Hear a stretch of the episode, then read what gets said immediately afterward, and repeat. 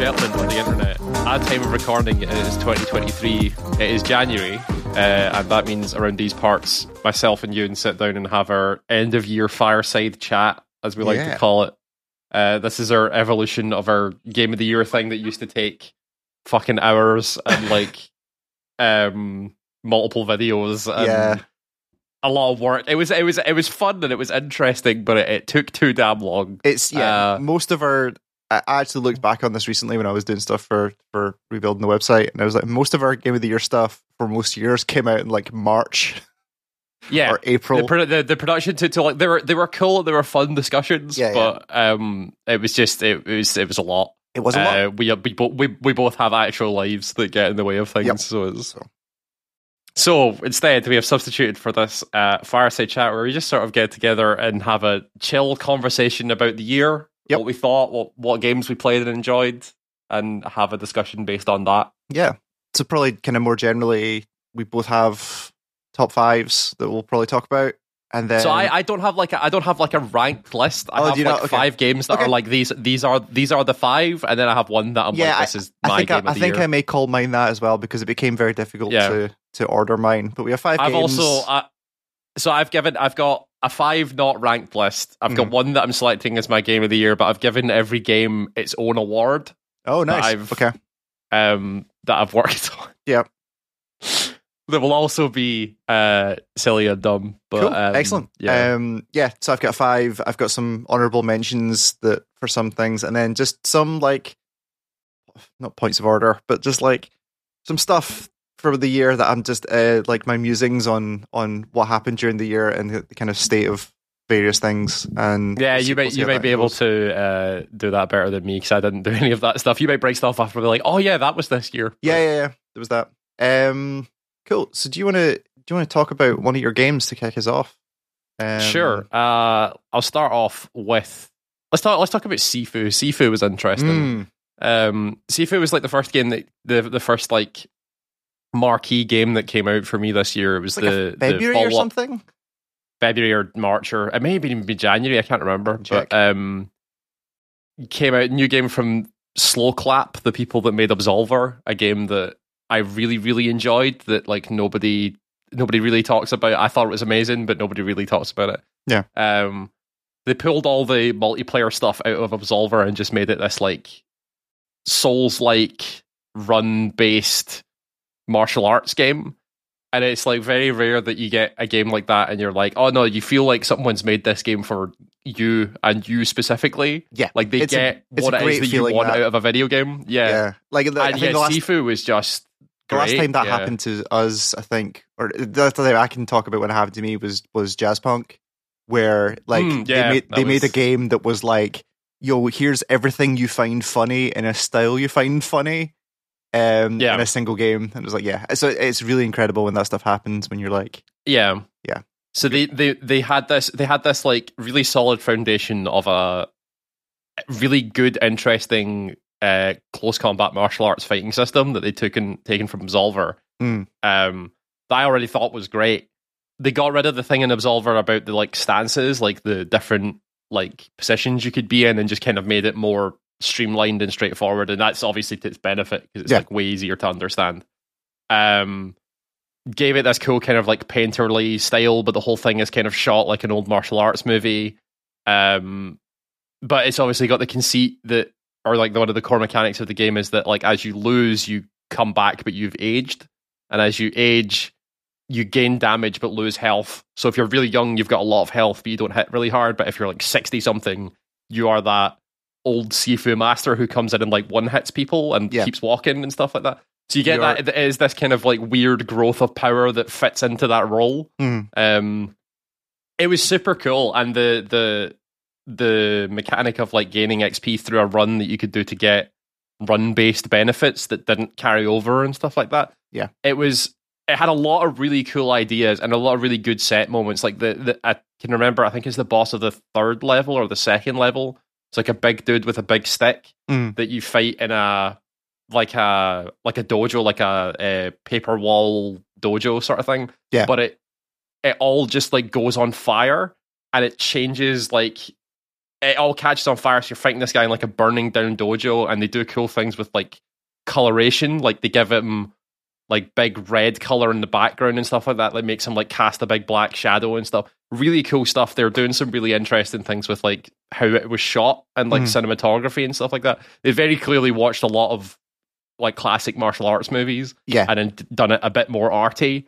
Um, but yeah, super good game. The only problem I had with it was um, it was maybe a bit too hard. Yeah. Like it seemed like it, it was really it, puni- it, it punished you really, really roughly for not engaging with it in a very specific way. Yeah, it wanted um, you to play it in, a, in the way that it had determined, and that was it. Yeah. So there wasn't a lot of freedom. If you got there, it was like, that's that's how you did it, and it was fine, but like it was just a bit too punishing. Like I I don't mind difficulty in games, I don't have a problem with it, but Sifu just felt a bit unfair sometimes, and yeah. that's my problem. I don't mind hard when it's hard. If it gets unfair, that's when I fall off of it, of like, why, what, like, why, like, what was I meant to do about that? Like, that's the problem that I have with it. Yeah, um, that makes sense. Sifu's really cool. Like that game, I, I'm glad. If if nothing else, I'm glad that Slow Clap get to keep making video games. Like that's because those people, yeah, for sure, make games that I really, really like, and that me and like maybe five other people like. Yeah. Um, but it's really good, and uh, Sifu, I, I think, did quite well for them. So I'm. It seemed I'm to do all right. That, um, or it definitely seemed to get like a. I mean, this is purely from the outside, but it seemed to get like a second wind at some point. That was like, oh, a bunch of people found it again. I think it's maybe when it hit. Yeah, like later in the year. Like yeah. yeah. Um, yeah, it was a cool, cool looking thing. But again, yeah. like it's it's for sure one of those games where I'm like, man, this looked really cool, and I will never play this. This is definitely yeah, not no, for, for me. Sure. Like it is, it is absolutely not for everybody. It yeah, takes yeah. a sef- certain mindset, um, and a certain like fighting game level sensibility to yes. understand what that thing is. For sure. But yeah, super, sure. super good thing. So I've, I've, I've dubbed Sifu with the award, uh, the Jan Lee from Dead or Alive two award, saying "Wacha." That's oh, the, yeah, that is I the imagine, award I've given yes, it. I imagine there'd be a lot of that. Yeah. Um, he, he says "wacha" quite a lot in different ways, but yeah. Um, I'm realizing I'm, my first game may be a technicality, but it's I'm still. Is it a game that did not come out this year? So it's a game that is a game that hit one point oh this year, and I think I briefly talked about it the year before, but I actually want to um talk about it slightly more. I'm trying to see if I can find my list from last year, and I usually keep all these things, and I can't find it. I can't even remember. This is twenty twenty. Uh, eh, doesn't matter. Anyway, I can't see it after briefly scanning this list. So, um, Hardspace Shipbreaker came out of one point oh this year, mm. and I spent a lot of time with that game. Um, a lot of it during um, it'd been in early access for like a year and a half or something like that. It was a lot. It was a reasonable amount of time. Um, but I spent a lot of time with it, partially because there's something about that game where the the the, the flow state that game gets you into is so that's wild. The, that's the like breaking breaking shit oh, right, apart sorry, yeah, and so, like having so, having to deal with like fuel lines and air yeah, and so pressure it, and stuff like that. So you're a you're a you're a shipbreaker in the same way that you are like shipbreakers exist in real world. I don't know if you've ever seen videos of like actual shipbreakers. That is the most dangerous fucking job you've ever seen. Like people who break apart like like like cargo ships and light uh, liners and stuff like that. Do you go it's, see, a, it's the sort of thing that I knew that sort of thing must have existed. I've just never seen it. Like that's mm. the somebody somebody has to take these old ships and break them apart. I you just should, never. You should go watch some videos of that. It's a terrifying job. It really is, because just these giant. Well, I'm sure, ships of metal. Yeah. But it, and it translates really well into this. So instead of doing it on ships, you're doing it on um, spaceships, and you are um, the a lot of the so a lot of the thing that came in over early access and then really pushed through on, on the final was the, the narrative part of it as well, which. Um, does a really good job of like. It, I mean, like it, it's been a while. So I, I can't think of another example except possibly Disco Elysium, where there's ever been like a more pro-union video game that I've ever seen. Like it is all about. So the the, the initial setup is like you decide that you need to. Um, you want to take on this job, and it's advertised as like, hey, yeah. go out into space and it'll be great and it'll be all this thing, and then you sign the contract and you're immediately it's something like one hundred twelve billion dollars in debt, like in terms of like training and like recovery and the, oh, the, sure, the thing that yeah. they put your body in so that when you die they can reclone you, all of that kind of stuff. So you start the game with an immediate amount of debt and you have to work your way out of it. And it's kind of this indebted servitude style stuff. Um, but yeah, like it, it was so not, and the, the voice acting, the narrative and stuff was, was really, really interesting. And, and, but it really was the, the puzzle aspect of that game where you're trying to, you're trying to break these ships apart, and, um, they give you some training, but a lot of it is like, you kind of just learn on the job. Learn on the job, By yeah. fucking up real bad. And in fact, is it like the sort of thing where you like cut a pressurized area and it explodes so, and so, kills you? And... So one of the things that they added, or not added, one of the things they've reworked over time, and definitely the first time I saw it was in the, the, the one point oh release. Um, there's a particular way you have to remove a thruster. Um, and there's a particular type of ship where you, you bump the thruster out, the thruster comes out as one unit. But once you bump the thruster out, Um, it breaks the fuel lines that fuel the thruster, and they just immediately go on fire, right? Because there's no oh, way, sure. there, there's no you way for you to get fire. in there. And the the um the the fire dis- the, the fire disable the fuel valve is at the very back of this tube where the thing the thruster just came out. So I kept doing this thing where I'm like I'm yanking the thruster out and then just flying through fire to pull the switch to stop the whole thing exploding. And I kept looking yeah. at it going like, there has to be another way of doing this. Like, nobody would ever design a ship to do this. And it was like, oh yeah, no, they totally would, because the people who are building it don't give a shit about the shipbreaker part of it, because they're just building ships. And yeah. also like, you're in a you're in a position where your body is entirely replaceable. So of course they're just going to throw you through the fire. Like, you say, oh, it's kill, just just pull the switch, it's fine. Like it's, it, it all of that kind of stuff. Like when it's, when it, all came together and the narrative started to do to start to meld with the mechanics as well. It's just it's just super cool. There's a great moment where um it's about like the end of the first chapter of that game. Um there are whispers out into the corp the corporation that your station is start is thinking about unionizing. So they send out a guy oh, okay. to be like a buster. A bu- yeah. Or like a or like a I can't remember what his, what his official title is, but a real real piece of shit, real by the book yeah. corp man. Um, and he shows up and then just starts micromanaging the station. And like, because you'll hear, because the other shipbreakers, you know, are working on different bays around the station. So you'll all like be chatting and stuff during while you're doing um, while you're doing your jobs. And he'll eventually come in, he'll come in and be like, "You guys are talking a lot. Should you not really be focusing on your job?" And all this kind of stuff. And it's just like, he just becomes a prick very quickly. But there's this one yeah, moment course, where like, yeah. once you get to a certain level, it'll unlock like a different type of ship uh, or like a different feature of a ship that you can now deal with. So they'll unlock like, this is a nuclear reactor as opposed to the normal fuel reactors you had, or like now you've got to deal with um, internal pressurization in a different way and all this kind of stuff. And when that happens, your supervisor will come on and be like, "Hey, we'll run you through one of these." And as you progress, there'll be less and less like, "Hey, it's like the thing you did before, but it's like this," but he'll at least talk you through the features of, of how to safely do one of these. And then he's like, "Cool, you got it. You're on your own," and you'll, you'll go off. There's this moment where you says, "Okay, we're now doing this thing. So the first thing you need to do is pop this thing open." You start to pop this thing over, and then the supervisor comes on and is like, uh, what, what's happening? What's happening over here?" He says, "Oh, I'm just training the new guy up on on this various thing." It's like, eh, they don't need it. They can read the book. It's fine. And then they just cancel the tutorial. Like, oh, at okay, mid cool. tutorial, and I didn't like, realize there. Uh, was, I didn't realize there was like story and like oh, yeah. environmental there's things whole, in that game. That's yeah, cool. It's it's. They, I thought it was got, just like a cool puzzle game in no, space. There's, so I didn't a, there's a lot of really good good narrative, and it's it's reasonably well written as well, and and um, the voice acting's good. It's yeah, it's a, it's a cool cool game.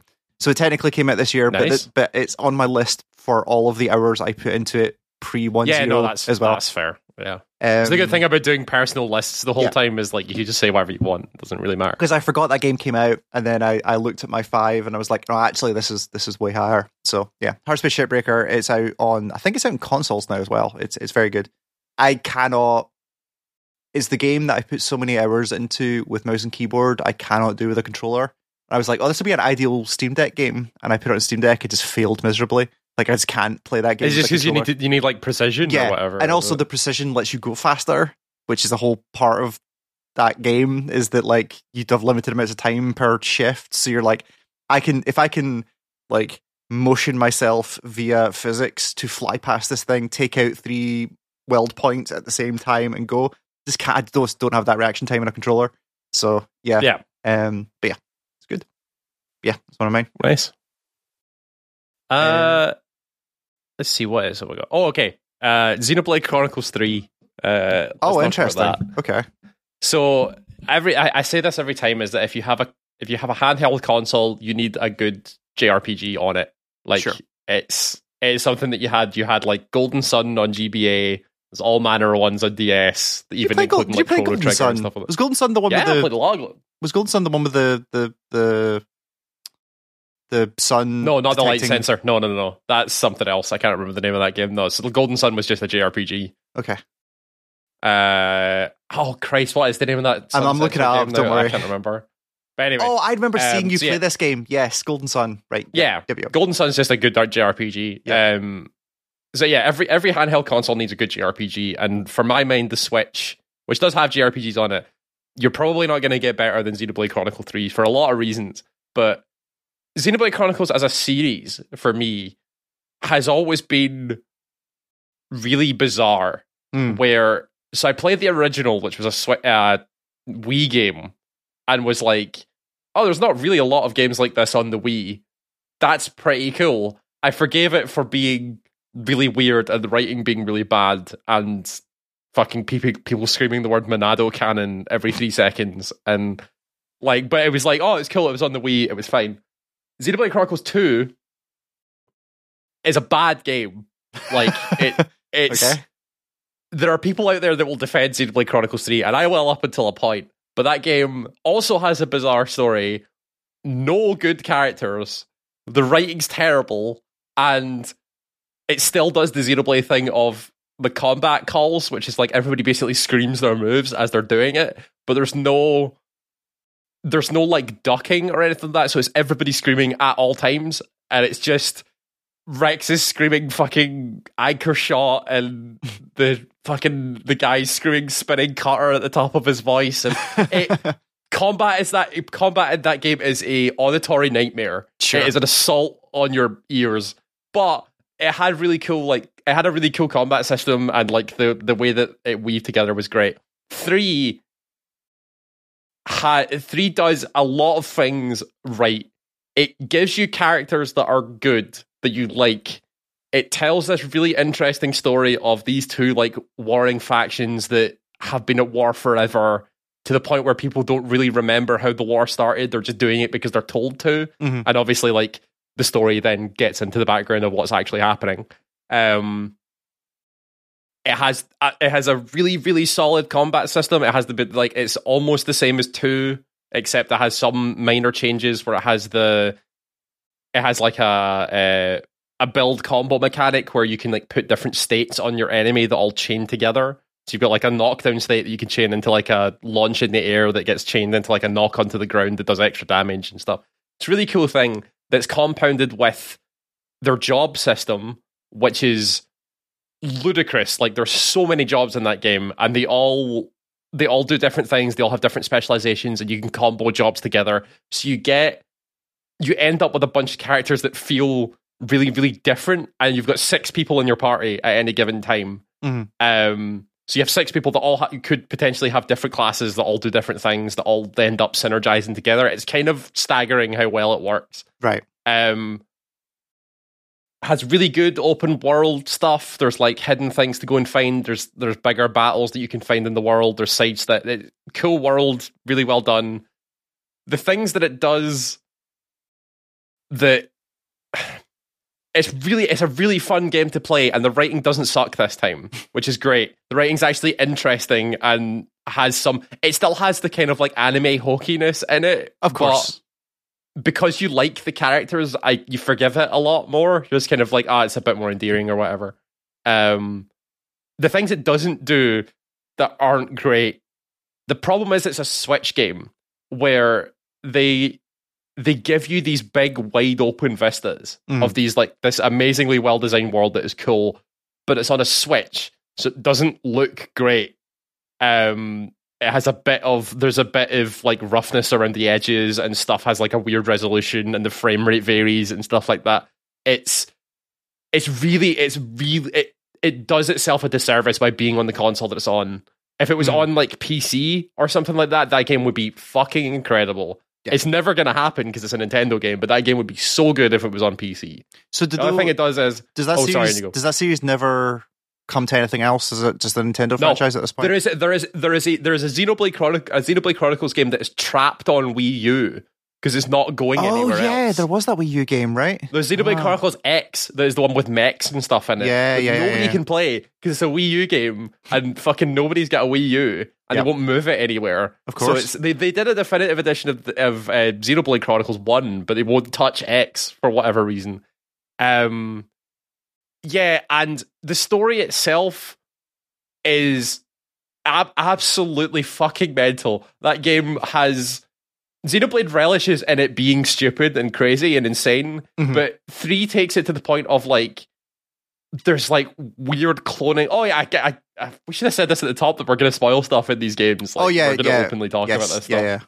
But um, that game deals with, like, cloning and, like... taking people's memories and putting them into their bodies and stuff. It's so, it gets so crazy. And then it does the Xenoblade thing, which all of the games in the Xenoblade Chronicles franchise, they happen in their own worlds, but based on the ending of Xenoblade Chronicles one and two and three, they're all happening in the same, they're basically like mirrors of the same universe. They're like parallel universes. So they all exist in the same sort of like space, but just on different planes of existence. It's, when you get towards the end of a Xenoblade Chronicles game, they just throw stuff at you, and it's just it, it's it's crazy what that game does. Mm. Um, but I, the, the the main thing that it that kind of doesn't help it, it's fucking it's too damn long. That game is like one hundred twenty something hours. It's and it's a J R P G, which people expect, but fucking hell, like it's so long. And it spends a lot of time spinning its wheels, and it obviously varies in how long you're taking with it, because you could do a bunch of side stuff because it's like the open world and stuff. Mm.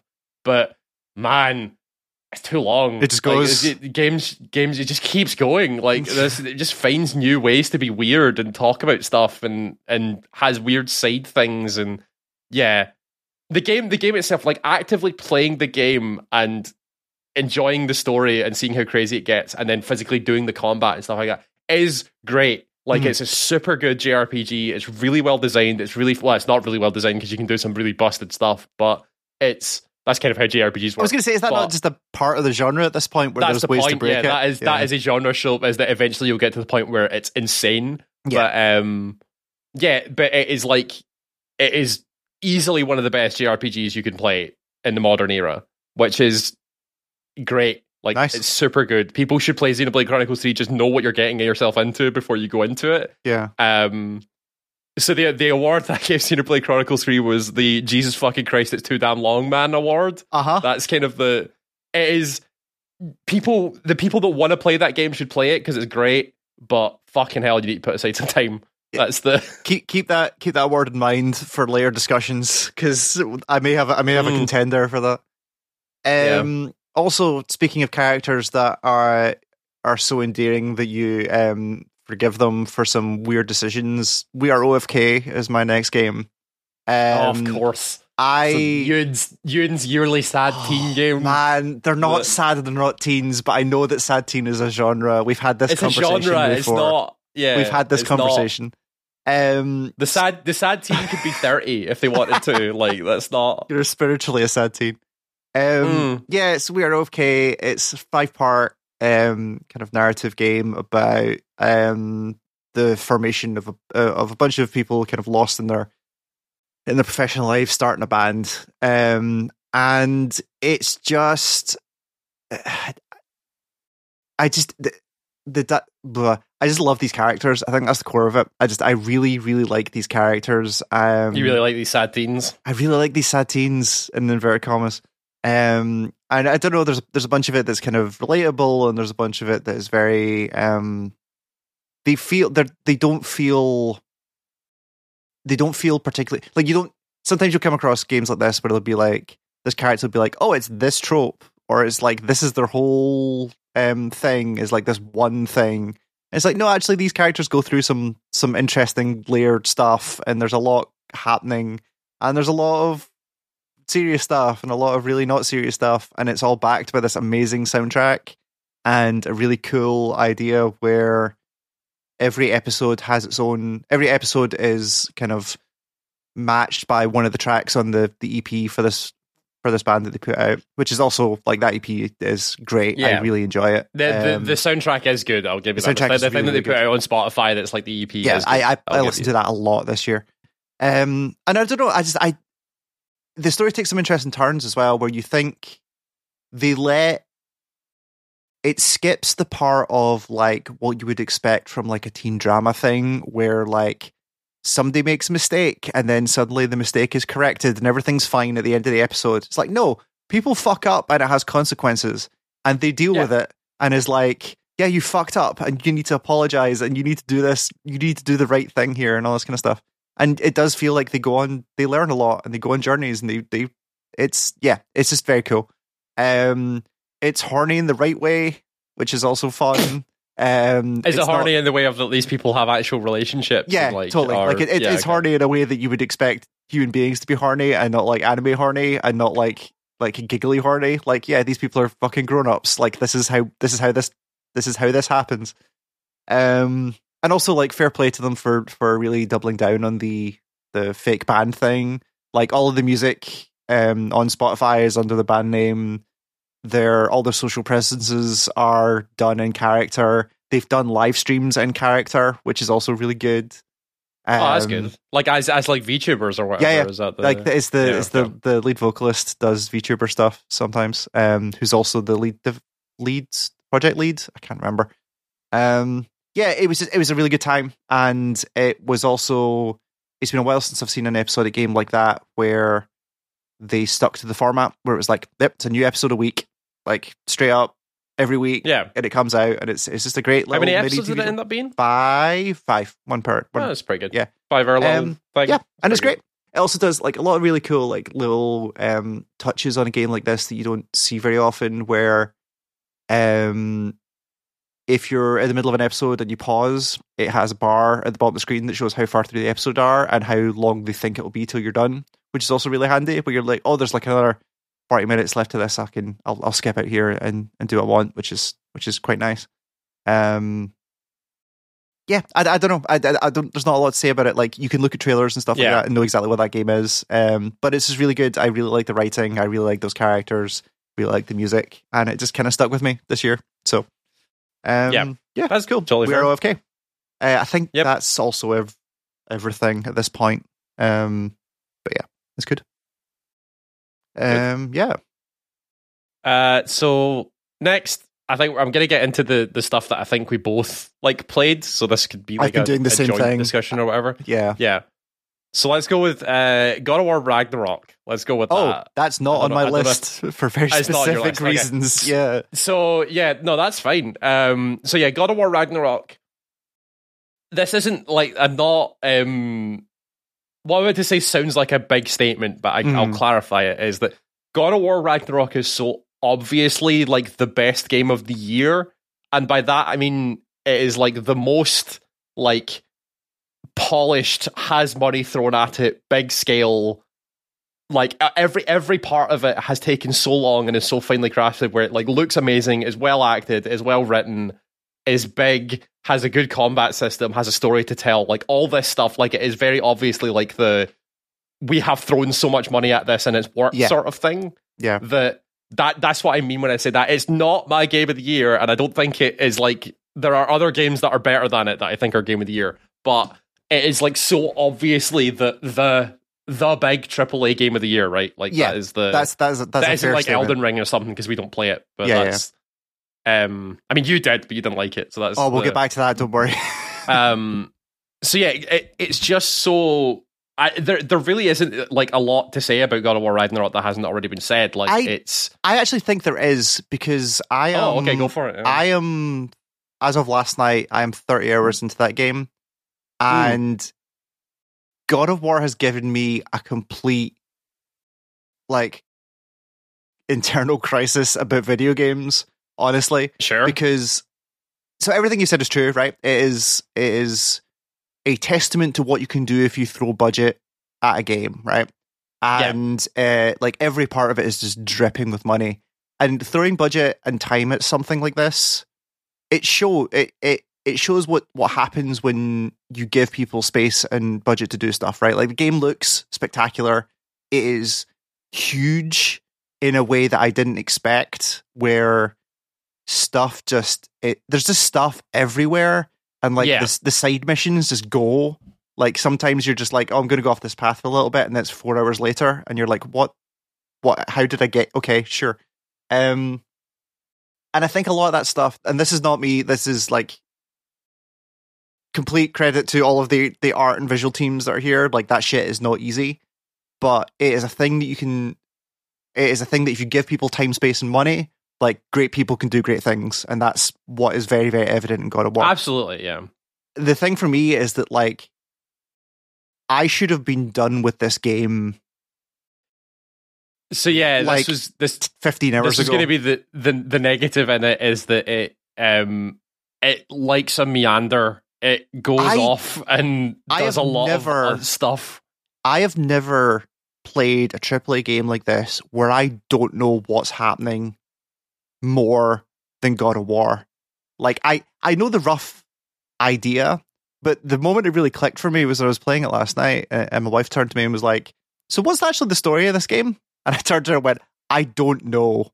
I, like, I don't... Like, I know, I know what the conceit is. That game doesn't have a story. That game has a conceit. And the conceit is that, hey, Ragnarok's coming. And then it's yeah. just like, here's a twenty-four episode series about dad and son, right? And yeah, it just, it's so... There's entire sections of that game that I don't know why they exist. I don't know why they're there. It feels like they made a bunch of stuff and then needed a way to stitch it all together. The first time, I think I mentioned this in the podcast briefly, but the first time you meet... um. What's her name? The other giant. Um, for the first time. Um, oh, Angervodi. Yes. The first like, time... Like Loki's little mate. Yeah. yeah, Loki's mate. The first time you meet her, and there's a whole two-hour section in her world, or wherever that is, that served yeah, no where you, purpose. You just, you, just, you just ride around on a yacht. You ride around on a thing, and it's fruit. cool, and it yeah. gives it gives Atreus some backstory, and, like, sets up, obviously, a bit Yeah, it gives stuff. context and sets up a relationship. But it's, and, like, yeah. two hours of just... nothing. There, and the other Atreus section where he goes to where he goes to try and talk Freya into helping. Again, we're just doing spoilers at this point, so we're just talking. Yeah, of course. Yeah, um, like openly talking about yeah. stuff. When he goes to try and talk Freya down originally before she actually joins you, and it's like this whole, and it's like, obviously Atreus needs his. This is his first like rebellion moment of being like, "Oh fuck you, Dad! I'm going to go do the thing you said not to do." And they yeah. go, "Oh no, it didn't." Yeah, yeah, right. yeah. Like I, I get that bit. But again, it's just like it's so long and. It also has, like, the combat system is is obviously going to be specific to different people, right? Like, it obviously, yeah. I, I think, yeah. we, again, we talked about it in the podcast where that combat system feels closer to, like, a fighting game than other combat systems yeah, that we so tried. I, I, I really like the combat system yeah. in that game. It is really, because it's very, it's very character action. It's yes. very Devil May Cry of, like, setting up stuff to then comp together and doing yes. different status effects and stuff. Yeah. I think it's really cool, but I know where you're coming from. That's like, the... yeah, it, but it's also that's that's the game. The, oh yeah, for the sure. game yeah. part of that game it's, is that combat system. So the if you primary mode of interaction with the world is yeah. combat. And, it, and it. I just it got to the stage where I was just like, we'll get to, we'll get to some of the writing bit in a second, but like it got to the stage where I was like, why is this a combat corridor? Like. It doesn't feel like it needs it. It feels like we just need to get to the end of this thing and actually do the thing we're here to do. Like it just, it, fe- it felt like there was, it felt like they needed to keep, keep putting combat in, and it felt like they needed to keep um, introducing dumb puzzles into this thing. Like it, it really felt like it, it felt like a game with a word count. It felt like it was like you need to come out of this with sixty hours of game, and it doesn't matter how you get there. Like, even if you mainline that game, it still feels so slow. And like, it's, it is, it, it's a very, very, very, very deliberately paced game. Yeah, like, it very, is very, very slow. Yeah. And yeah. And it's just like, and just like the little touches where like, so, and the, even the stuff in the previous game that was, that was really spectacular. And I really enjoyed the last game, to be fair, but like, that was like the first mm. time they'd done something like that. And it was, it was spectacular. And even just like the little bits that they, they kept, like the, the the dialogue system where, like, if you get interrupted mid-conversation, they will talk about the fact they've been interrupted mid-conversation and we'll come back to it. Right? That stuff on the boat in the original game, fucking great. Like, it was one of those moments where you're like, oh, cool, they solved the problem. But the problem is that, like, you could only do that stuff, one, if you have a giant budget, and also, like, it felt like it got, it felt like it became a, I want to say, it, it, it felt more glitchy in this game. It felt more like, like it, they needed to show it again, and it just, it didn't feel right. And there's large chunks of this game that's like, I get what you're trying to do, it's just, it doesn't quite meld in the same way. Um, yeah. And the, the other specific part of that as well is the writing. It feels like this was written by like three or four separate teams who didn't talk to each other. Where there's a lot of writing that's like the like mid-level writing or like the kind of like side quest writing and all this kind of stuff, which is good, but like yeah, kind of general video game fare. And then you get to where I am in the story right now, where it is like we are knee deep in like Odin and their family and and all the Kratos stuff and some like last night like big fucking turns happened, right? And all of that stuff, all of that dialogue is so good. Like, it's so spot on. It yeah. is, the, it the, is... the the writing that I primarily talk about that I say is the best is like interactions between characters, because yeah. I think that they I think that works really well, especially with like Odin and that sort of level yeah. of stuff. God, it's brilliant. There's a whole section. I mean, we're talking spoilers, so I'm just going to talk about it. There's a whole section yeah. later on in that game where they get into the relationship of Thor's family, right? Like Thor and Sif and um, their daughter, um, mm. and Thor, and it, and it and it's complex as well, right? Because like Thor in that game is has kind of become the. the the fallen golden child, right? Like where they, they they did all this work originally and like saved and they got Odin where they are and all this kind of stuff, and now Odin's kind of just left them behind and it's just kind of like they're just there for muscle and it's like they're not concerned with yeah. them anymore when they used to be like the celebrated hero. So he's become this big drunkard basically, right?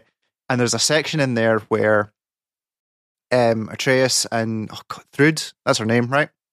Thrud uh I, It's weird because they pronounce it differently to the game than how I know it, because I know oh. it from like the, oh, okay. the the like original. It's like Thrud or something Thrud, like that, but yeah. I don't know how they say um, it in the game. Thor's daughter, but refer to her as Thrud. Yeah, um, Thor, you have to go. You have to go. You, you you're in Asgard, and you're like, hey, we need to go get Thor to go do this thing, and you have to go.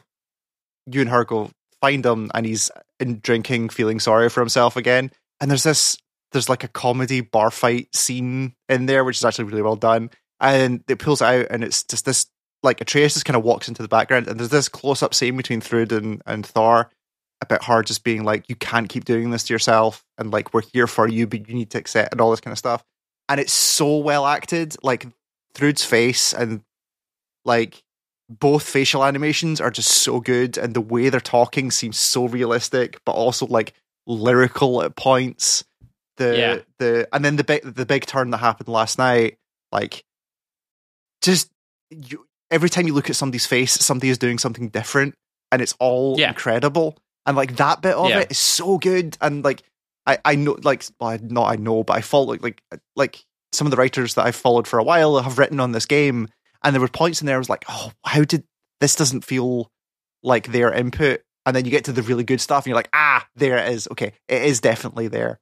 And I think part of it is the, the part of the problem with it. I think is that like. There is an economics problem with games like this, right? Where if you want to put this much budget behind a title, even mm. if you're Sony, even if you're, because this is Santa Monica, right? This is yeah, this is like first part, like first major party first party studios. So. If you want to put this much budget behind a game, in order to mitigate risk, this game needs to be as mainstream as possible and as hitting big as possible. And it did, and it, it got yeah, there. It did, yeah. But like, it also is seventy quid now. Like, first-party games are now seventy quid, right? And it needs to be X hours long. Six. You need to be able to put a whole bunch of hours into this game. It also needs to be as kind of layered as possible. It needs to be as interesting as possible to as most people as possible. And it means that you lose focus. Like, I would love to... S- the, the two games I would love to see out of Santa Monica are Santa Monica Studio doing a fifteen-hour game whatever it is. Mm. Like, I want that studio to do fifteen yeah, hours, just whatever, of something, and I want to see that. I want to see this game done in the Elden Ring universe. Those are the two games I want after playing God of War, because I think that, like, if you take, like, the Elden Ring, like, character design and, like, world design and all of that kind of stuff, and put it in a game like this, fuck, it would be incredible. Like, the scale, right, all that kind of I stuff, see. Okay. It would be so cool. So you, you either you either want it to be more focused or bigger, is what you're saying. Like, kind of, yeah, I kind of want it to be either... Well, no, I do want it to be more focused, but I want it to be, like, a character action game with the same kind of levels of... um, uh, like, difficulty buffering that this game gives you. Yeah, in the Elden, yeah, yeah. Elden Ring. Or I just want them to do something so focused. Like, if every encounter, if every chapter of that game got sliced in half, I think this game would be better. I mean, that's a very general statement, but I think, like, generally, yeah. like, you could cut down a lot out of this game and it would be way better. Um, but now that it seems like I'm hitting the... Did you finish it? No, didn't no. finish it. So that now that it feels like I'm now hitting the, the runway to the end of the game, and yeah. like, it feels like the story stuff is really picking up there, and I hope I hope they they they land it. But yeah, like, it's yeah, it's such an expensive game, and it really does show in both, for me anyway, it really does show in the, the positive and negative parts of it. And it's just, it's really, like, I wonder what Sony first party games look like now, right? Because because this year had um, Horizon as well in the start of the mm. year. There was an, another, like, huge another, wide yeah. scale level. But yeah. Horizon has a different focus, right? Horizon is very much more of the Ubisoft old style open world, right? It's here's yeah, a, open here's world a, game. Here's yeah. a billion stuff on the map, billions of stuff on the map, and you can go hunt it down. That stuff appeals to me more because it means I can, like, pick and choose what I'm doing, and and kind of there's more of a completionist stuff. This is just like, here's one path kind with a bunch of forks off it, um, and we're gonna e- even if you just want to focus on the story stuff. There's still so much stuff in there you need to get through. But um, yeah, but in terms of, like, art design, in terms of, like, perf- acting, like, straight up performance capture and acting, voice yeah. acting, just unsurpassed. Just it's nothing. The, it's the thing that sells it for me. It's why that game works so well for me, other than the combat being good and stuff like that, is that as, like, someone that is not well versed, but I enjoy the Norse yep. myths and I know yep. a lot of the stories and stuff like that, seeing that twist of how they are interpreting yep. those characters and what they're like, and then also backing that up with then taking that interpretation and giving it this level of writing and acting that yep. gives them really, really makes it come to life. Like I said on the podcast at the time, the Odin is, like, one of the major characters, obviously, in Norse fiction, mm. and his, like, one of his defining character traits is this kind of, like, paranoia level of wanting to know everything, mm-hmm. because the whole point is that he is he knows Ragnarok is coming, and so he's trying to find a way to stop it.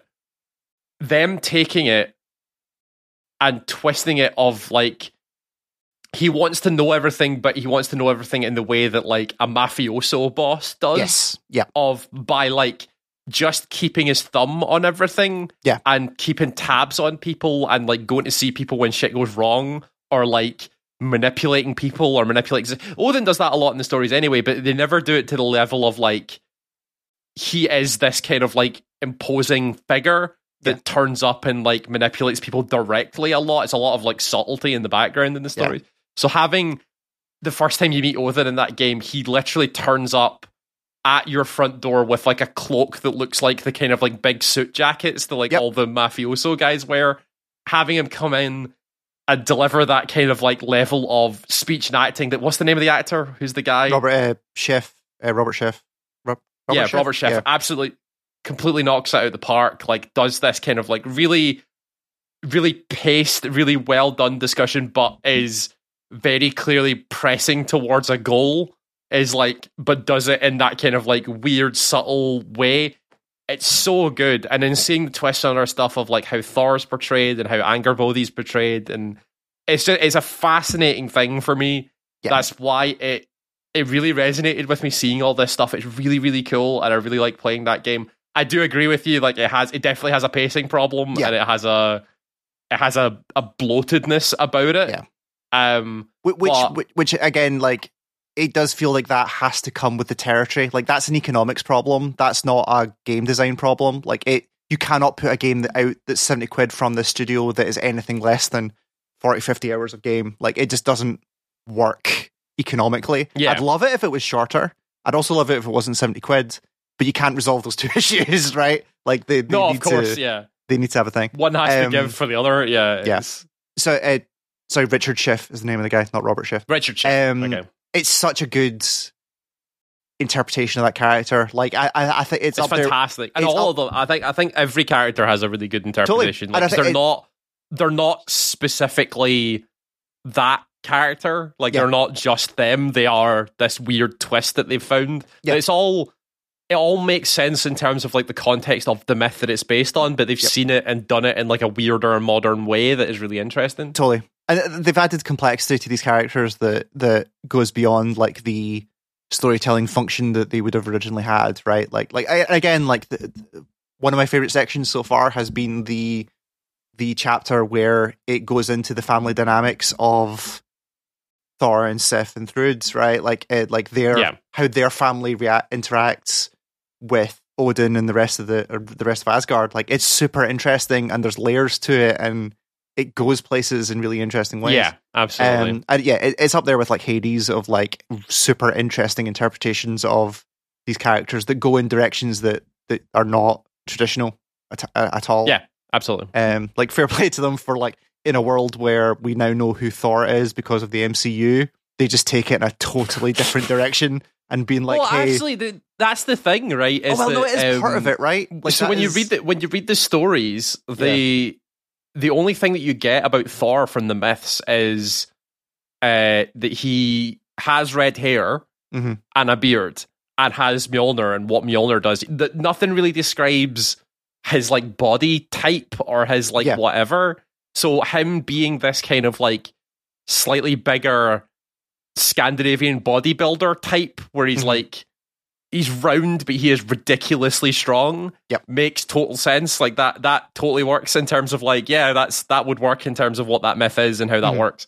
So it is, it's definitely, that interpretation of Thor is definitely way more interesting than any other game, because any other game looks at the M C U and goes like, oh yeah, he's a, he's a big, blonde dude who's tall and strong, yeah. big, strong guy with hammer. Yeah. It's like, no, that's not what it says. So yeah, their interpretation of Thor is way more interesting and kind of not closer to the story, but like it's a more faithful twist, if that makes yep, sense. For sure. Yeah. For sure. Um, yeah, it's a, I I am um, as as kind of with my reservations about that game, I will see that thing through to the end. I need to see, they keep dropping mm. in little bits of like, this could be spectacular. And again, it's the little story bits. It's the first time you go to Asgard and I was like, oh, they're going for, okay, the big twist that happened to me last night, the the Thor the Thor family relationship, all of that kind of stuff. Mm. Like it, that is the reason why I'm still going. It's not because of the video game. It's because of that stuff, and I need yeah. to see what they do with it. Especially after I'm looking forward to getting to that bit, and I'm like, oh fuck, okay, right, yeah, They're, they yeah. they mean it. Um, cool. We should take a little break for a second, um, refill yeah, for sure. drinks and things, and restart recordings so we can do this. Uh, we'll be back with some more games after this.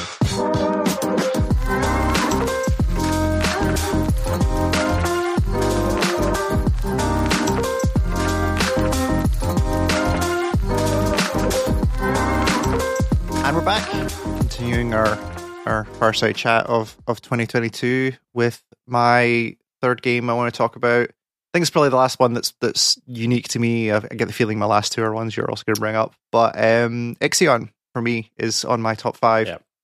Um, that game kind of, I was going to say it came out of nowhere, but it kind of didn't. So I played a demo of this thing during one of the Steam Next Fests, and it is a It's a city builder, and I am more along the lines of, I like a city builder, but I'm not a big fan of like a four X game. Like four X games are too much for me.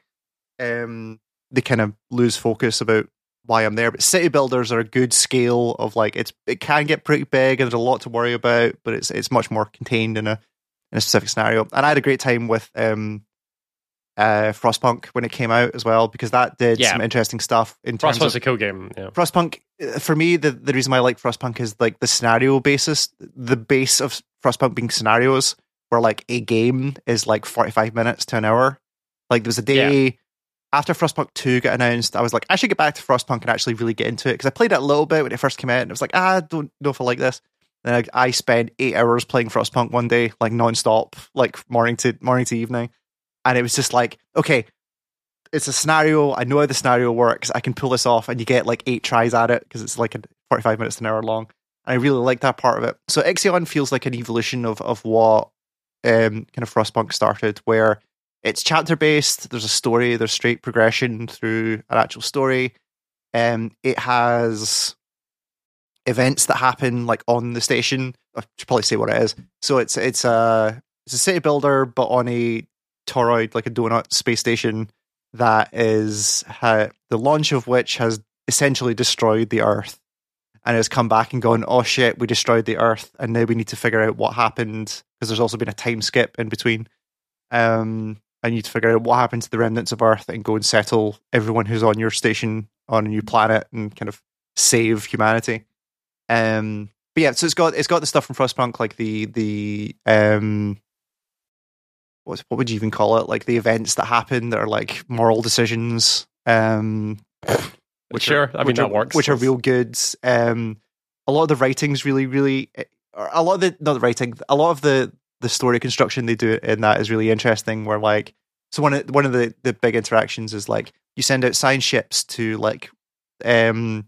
like empty space stations or like blown up wreckages and ruins and planets. You send colonists into planets and all that kind of stuff to explore what's happening. And a lot of that is where a lot of the kind of interesting story stuff is done. And you get like cho- like moral choices and all that kind of stuff.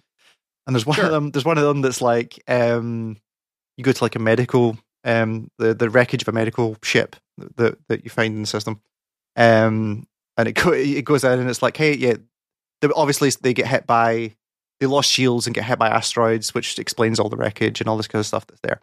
Um, and they're like, hey, can you, do you want to explore the cargo um, hold to get supplies? Do you want to explore the, the systems to try and figure out exactly what happened and who was there and all this kind of stuff? And then there's this big door that says, do not open, that's got a bunch of seals on it. Uh, do you want to open it? And it's like seals, oh, gonna... like like air seals, not like animal seals. Sorry, yeah, like like big locks, big fucking do not yeah. open, like yeah, big metal. I don't know if you're going to find it. a bunch of like space seals. No, or whatever, no, no, no. Be... Um, you do find a dog at one point, which if you get the option to get the dog, get the dog. It saves your ass a number of times, but that's a whole other thing. But there's this door that's like, yeah, do not fucking open this door. And it just gives you the options like, hey, do you want to open the door, or do you want to try and open the door? Like, yeah, sure. Um, and again, some of these decisions are like stat based. It's well, not stat based, but like research based. So it's like, hey, you can only yeah. do this if you have um, like spacewalk training and, and all this kind of stuff. Um, it's like, yeah, access a system to try and open the door, and you get um, the you eventually crack the door, and the way that the text is done, the text is usually done via like interactions with the main A I of the station. So it'll be like fourteen hundred hours. Crew reports that X Y Z and all this kind of stuff, and they crack the door seal, and then there's just this gap in the time, and then it, it comes back, and it's like, um, of the three of the three um, uh, three crewmen we sent into the room, four came out, and it's like, wait, oh god, wait, what? Um, and then you could do decisions like, do you just um put them all on this on the science ship and blow up the ship? Like, do you just like disconnect and just hit self-destruct on the science ship, and you lose the ship and all the crew that's on it, but God knows what's yeah. actually on that ship. Like, that kind of stuff is all super interesting.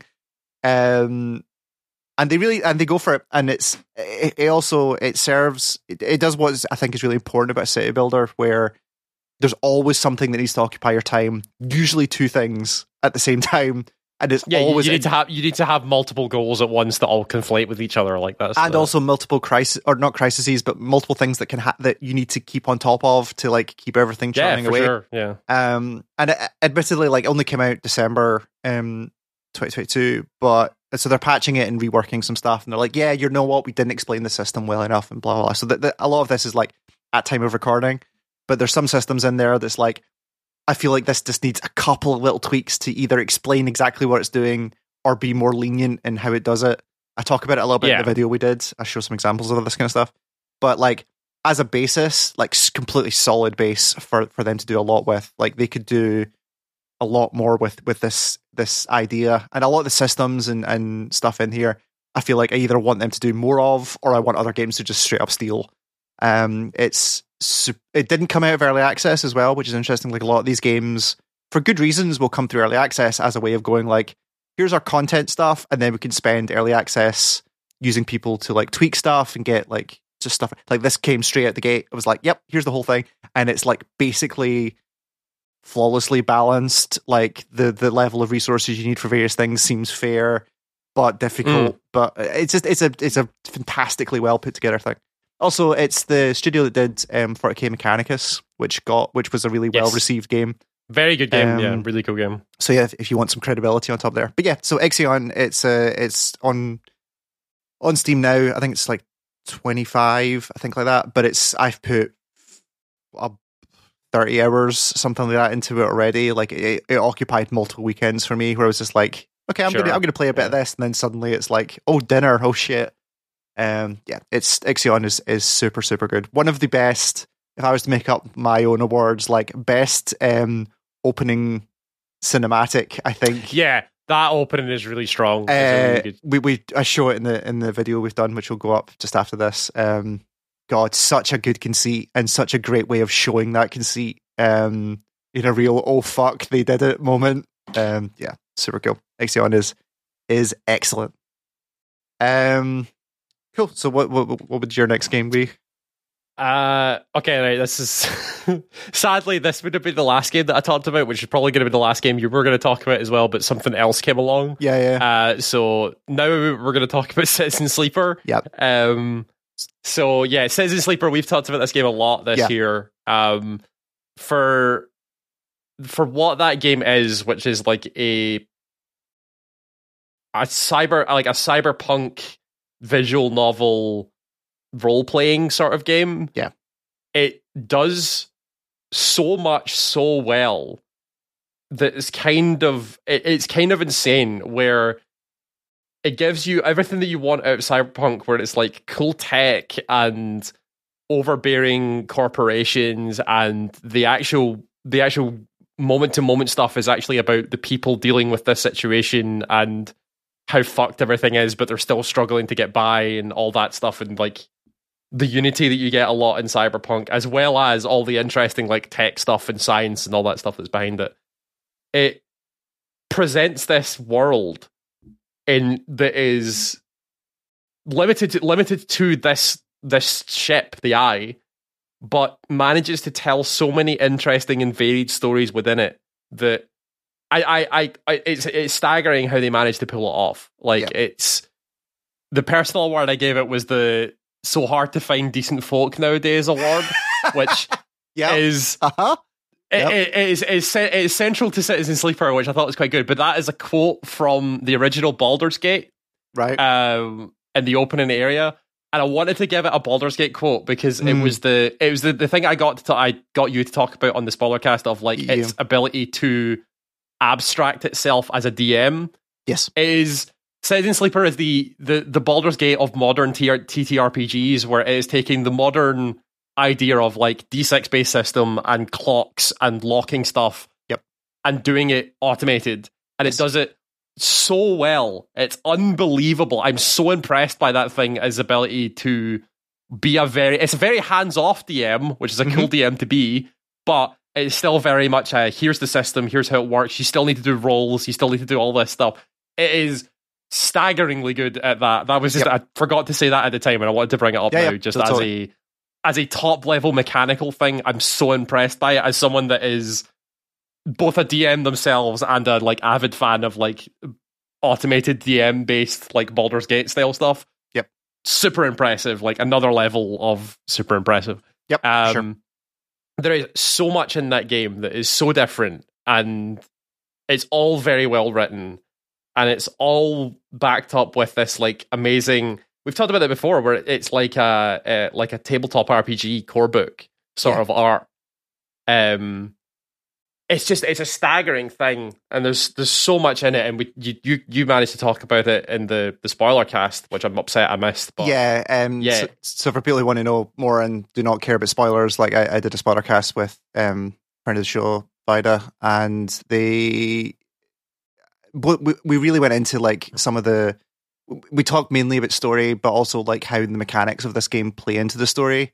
um, mm. in in ways that like you don't see it, you don't get a lot of in this. Like a lot of, so I, the developer, I follow a developer on Twitter, and they've talked quite a lot about the fact that they don't particularly like it when people call it a visual novel without also talking about the R P G part of it. Like they consider it an R P G. No, of course, yeah. It, they consider yeah. it an R P G, which is very true. Like not just because it's got the trappings, like because it's got like stats and dice rolls and all that kind of stuff. Because it is like because you are playing a role, right, and you are customizing that role. No, a lot, of course. Yeah. Where a lot of visual novels, I'm not, I, I, I am not. I'm no, not no, saying no. that I, as a visual novel. It, it has visual novel style mechanics, yes. but it is it is a role playing game. It's, but but specifically, the thing that they're talking about is that it's it's about.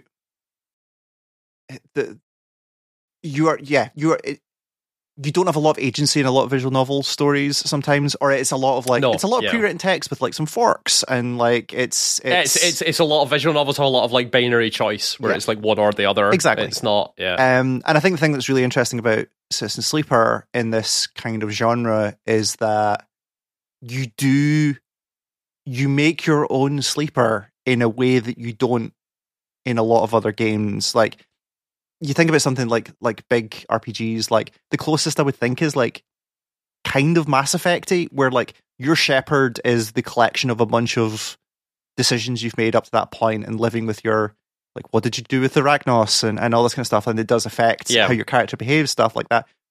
A lot of this is like your sleeper is a particular sleeper. And again, when on the Spoilercast we're talking about we're talking about which ending we took, um the fact that there's like seven or eight points where you can just you can just say you're done and say you're like, yep, this is yeah, the thing. Just yeah, peace out the ship. Yeah. yeah, and it's been a while for me before since I've played a game where I was like, this is the decision my sleeper would make, one hundred percent. It's not the decision I yeah. would make, but the character I'm playing, one hundred percent. This is that's, what that yeah, character would that do. Is, that is good role playing. Is when exactly like, yeah, it's the thing you, you, you want. Understand that that character and you are a different entity. Exactly, yeah. It's the thing that you want from like a tabletop game. Is like, yep, this yeah. is yep. Totally, like it writes it writes itself in that in that point. Um, so I don't I don't remember what because it was a while since I listened to that. What ending did you end up with? Because I, I remember what left the sh- I left the eye with um with uh oh god um Mina and Lem. I got them the tickets. Oh, okay, right. I got them right, the tickets okay, sure. with the the that's like, hey, you need to go with them, and I didn't. I say I. I don't think my sleeper wanted to. I think my sleeper really wanted to stay in the eye, but got to the situation where like, there, there, this is the right thing to do. There's no other, there's no other decision here. Yeah. Um, and I mean, we, we so I, I, yeah. I under, I understand that as like the, but I think I got to the point in my, in my game where it was my sleeper was like, there was too much left to do. Yep. So you can just sort of, you can just sort of leave it, and they. They go off on their own, and then so you stay on the, the ship. So, I mean, we obviously it's really sad, though. It, it is really, sad really it's heartbreaking, that, yeah. um, and especially the like the, the the text you get at the end. Like, if you do leave, like there is a degree of sadness. Like the sleeper does have some degree of sadness that they're leaving the eye behind, but understands that like, hey, this is how life takes you sometimes, and you'll you'll make it work yeah. and all this kind of stuff. It's really uh, again just spectacularly written. Um. Spectacularly written game, but so we, we obviously at the time of the spoiler cast we only had the first episode of the D L C out. Um yeah. But an interesting thing as well is like, how do you introduce D L C into a game that has a story that technically has an ending, right? Um and in that case, what happens with me is like I boot my save back up to play the D L C, and um you basically get the decision point again at your ending, which is like, do you like do, do you leave the ship? Do you not leave the ship? And obviously you don't leave the ship, you don't leave the station because yeah. you want the rest of the D L C. And then that's the point where I saw the other side of that, where it's like you get them through the things and then you just jump off the fucking balcony and just kick yourself yeah, back onto leave, the station yeah. and you're like, oh yeah. shit, okay, fine. It's re- it's really sad. It is, yeah, you, like, you, you, see the, you, you see the look in their eyes and you're like, oh man, I'm glad I didn't do this originally, but this does make sense. And then like all the other thing as well, like I don't know how much of the D L C you've played, but like the D L C is really good. The D L C is doing different stuff again, where they're they're dealing with different issues. Um, yeah, and we that's the thing. It's the thing that really gets the gets me about Citizen Sleeper is that how much, like how how how many different story types there are in that game. It's not there's like the like struggling family stories with Lem and stuff like that. There's like the the struggling businesses stuff, which I don't know if you saw with like Bliss and like the. I did everything um, in that game before I did my story. Yeah. I so that's it, the, the struggling business stuff with them. Yep. There's like the the horrible backstory mercenary stuff. There's oh god the the. I don't. I don't want to just go over all the stuff we did in the, the spoiler cast, but man, yeah. like Ethan's story is so tragic. The yeah, tragic, absolutely tragic stories. The the uh, the the killer, the A I construct that's hunting you down, is like mm. legit one of the most terrifying creatures I've ever come across in a video game. Like the way it's described and yeah. stuff like that is so good.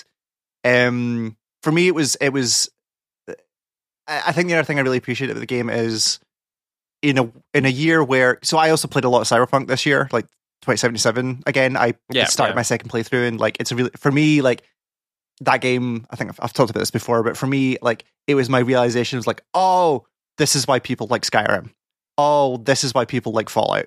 Like, there's a th- there's enough stuff in there where you're like, this is a world I can just hack, I can just fuck around in and see a bunch of stuff, and it's well-realized and all, and all this kind of stuff. Like, I get that stuff. But Cyberpunk... Again, as we talked about, like, it's a very specific view of cyberpunk, right? It's like eighties yeah. tabletop cyberpunk. It's Blade it's incre- Runner. It's, it's, it's incredibly traditional cyberpunk, yeah. like it is. Uh, and I think the thing that I liked about Citizen Sleeper, Sl- Citizen Sleeper's version of cyberpunk, is it, it is incredibly hopeful in a way that, like, yeah. you don't get in a lot in a lot of stories set like this, where, like, yeah, like, yes, the corporation's completely fucking everyone, and there's a lot of people in really dire straits, but the amount of like. Your, uh, I, I'm trying to remember the exact line, but they were talking about this in the on the, the Waypoint Game of the Year stuff. But like, yes, your material conditions can be affected by the relationships that you have, and it's like that's yeah. the whole thing. And especially again, especially when you hit the D L C, when the all the refugees come in from from the other station, and you're like, okay, we need to get them fed. Cool. I have a relationship with the person that grows the mushrooms. I have a relationship with the person that, that delivers the food. Yeah. I have that, and it, all of that stuff immediately kicks in, and you're like, cool, you've built up this relationship. You can use it to help people. Everyone can help each other, like ignoring all of the corp stuff that's in there. Like, fuck all of them. But also, uh, yeah. And I, I just think I, I like the hopefulness that it adds in there, where like, even in, even in this dire situation, like it is about the community so, that yeah, surrounds it- you.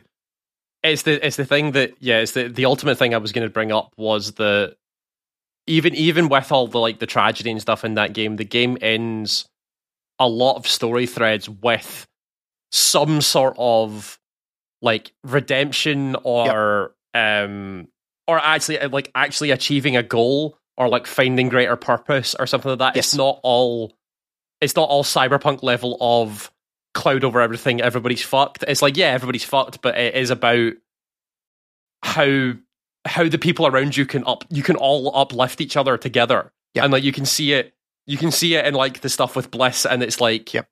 yeah, we're getting fucked over by this corporation, but if we really do just work hard enough and work together, we can do it. Like that's the thing. Yeah, we can carve like, our even own. Down e- we can yeah, you can carve your own ship and we can yep. get out. Like we don't need the corporation to do that. And even when you get into like the even something as small as like the guy who runs the food cart. God, I doing, love Emphis so much. I Yeah, Emphis is great. Oh. And all it is is literally just like it is literally just a guy trying to make good stir fry. Yep. And you're helping him by getting him real mushrooms, and all you do is sit, let him cook his stir fry and talk about life. And it is It is some amazing character writing. It is really good story, but it ends with you get him these really good mushrooms. He makes this really good stuff, and he's like, "This is going to help a lot of people. Yep. A lot of people come around here. It's like one of the central places of the hub. That by by you doing this, you are improving a great amount of people's lives, even in a small way. Yep, you are helping the eye and the people on the eye. It's such a great way to push that kind of like cyberpunk thing."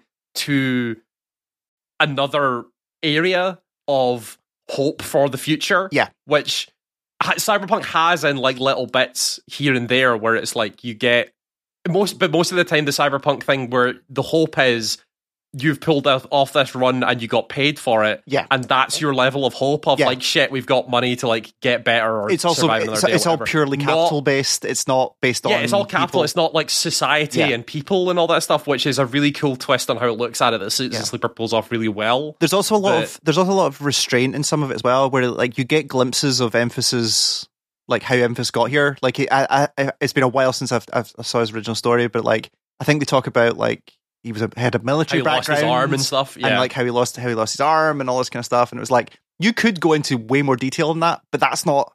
But emphasis put that behind them, and yeah, so so we're not going to get into that because it's it's not important, right? It's about what he does now. Yeah, it's not important to him as that person, so it's not important to yeah. us. So and also, not, yeah. also specifically for emphasis and and that stuff, like I, we would be remiss if we didn't mention the sound in this game. Like both the sound, oh God, yeah. the atmosphere, and the music in this game is like that. That soundtrack is basically flawless. Like, it is absolutely mm. incredible in a way that I haven't had a soundtrack hit me in a while. Like, to the point where, like, specifically the Memphis stuff, like, I am in the I am in the process of writing music based on that one scene, right? Like, that mm. doesn't happen to me. I don't do that. But there's something about the way that created the image in my head where I was like, I can do something with this. Um, it's kind of...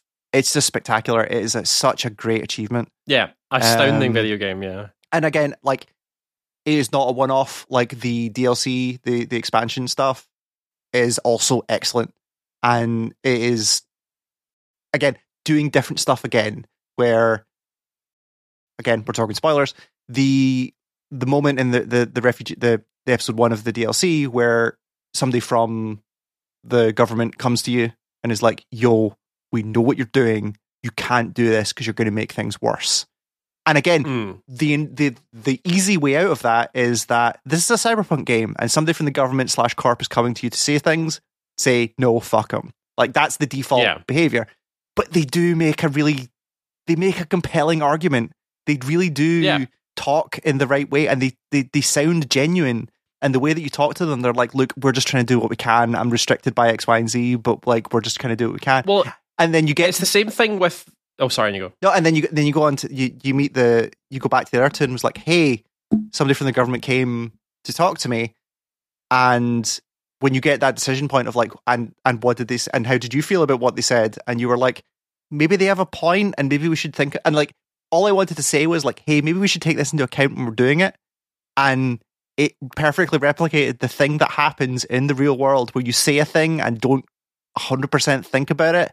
And it just, it sets somebody the wrong way and suddenly you lose, like, somebody just fucking storms off and you're like, ah, fuck, no, yeah. I should have done that better. Like, it just encapsulates that whole thing so well. And it's... Um, and you see yeah. you, you see a very similar thing with the, the oh, I can't remember, it's the, the storyline, I think, that branches off of you helping the doctor, where mm. it's like, it's about, like, the, or I, it may be the hacker guy, I can't remember, where it's about, like, corporate policing and, like, all that and stuff. That's Sabine, where, yeah, that's all the, that's the yeah, doctor. Sabine and stuff... all that stuff where it's obviously you're you're like like you said, like the, the default in that cyberpunk world is to be like, oh, corporation, like don't mm-hmm. don't trust it, like don't fuck with them, they're they're police, they're cops, whatever, like yeah. don't trust it. But if you hear them out, there's a lot of like, yeah, okay, they, they do the thing of like, oh yeah, if you help us, we'll pay you with this really expensive medicine or whatever. Yeah. But when you actually sit and talk to them, they make the convincing points of like how the how stuff like this has a wider impact on the hub as a whole, yep. not just like this one thing. Yep. So yeah, they are they are good at seeing it from every side, and they write it in that way that is, it's fascinating. It's absolutely fascinating. And also like they nail personal stories as well. Like the the all of Ankita's story is yeah. just heartbreaking. Like that. Yeah, absolutely. The, the, tragic, the point yeah. the point where you go into the, the the ending of that story where you go and you like you. you see all the, the, the wires hooked into the A I of of this person trying mm. to save their, their thing, and it's just like the the visceralness of of Ankita just yanking those cables out of the A I and the implications that has for you as a sleeper and all this kind of stuff. It's just yeah. it's so...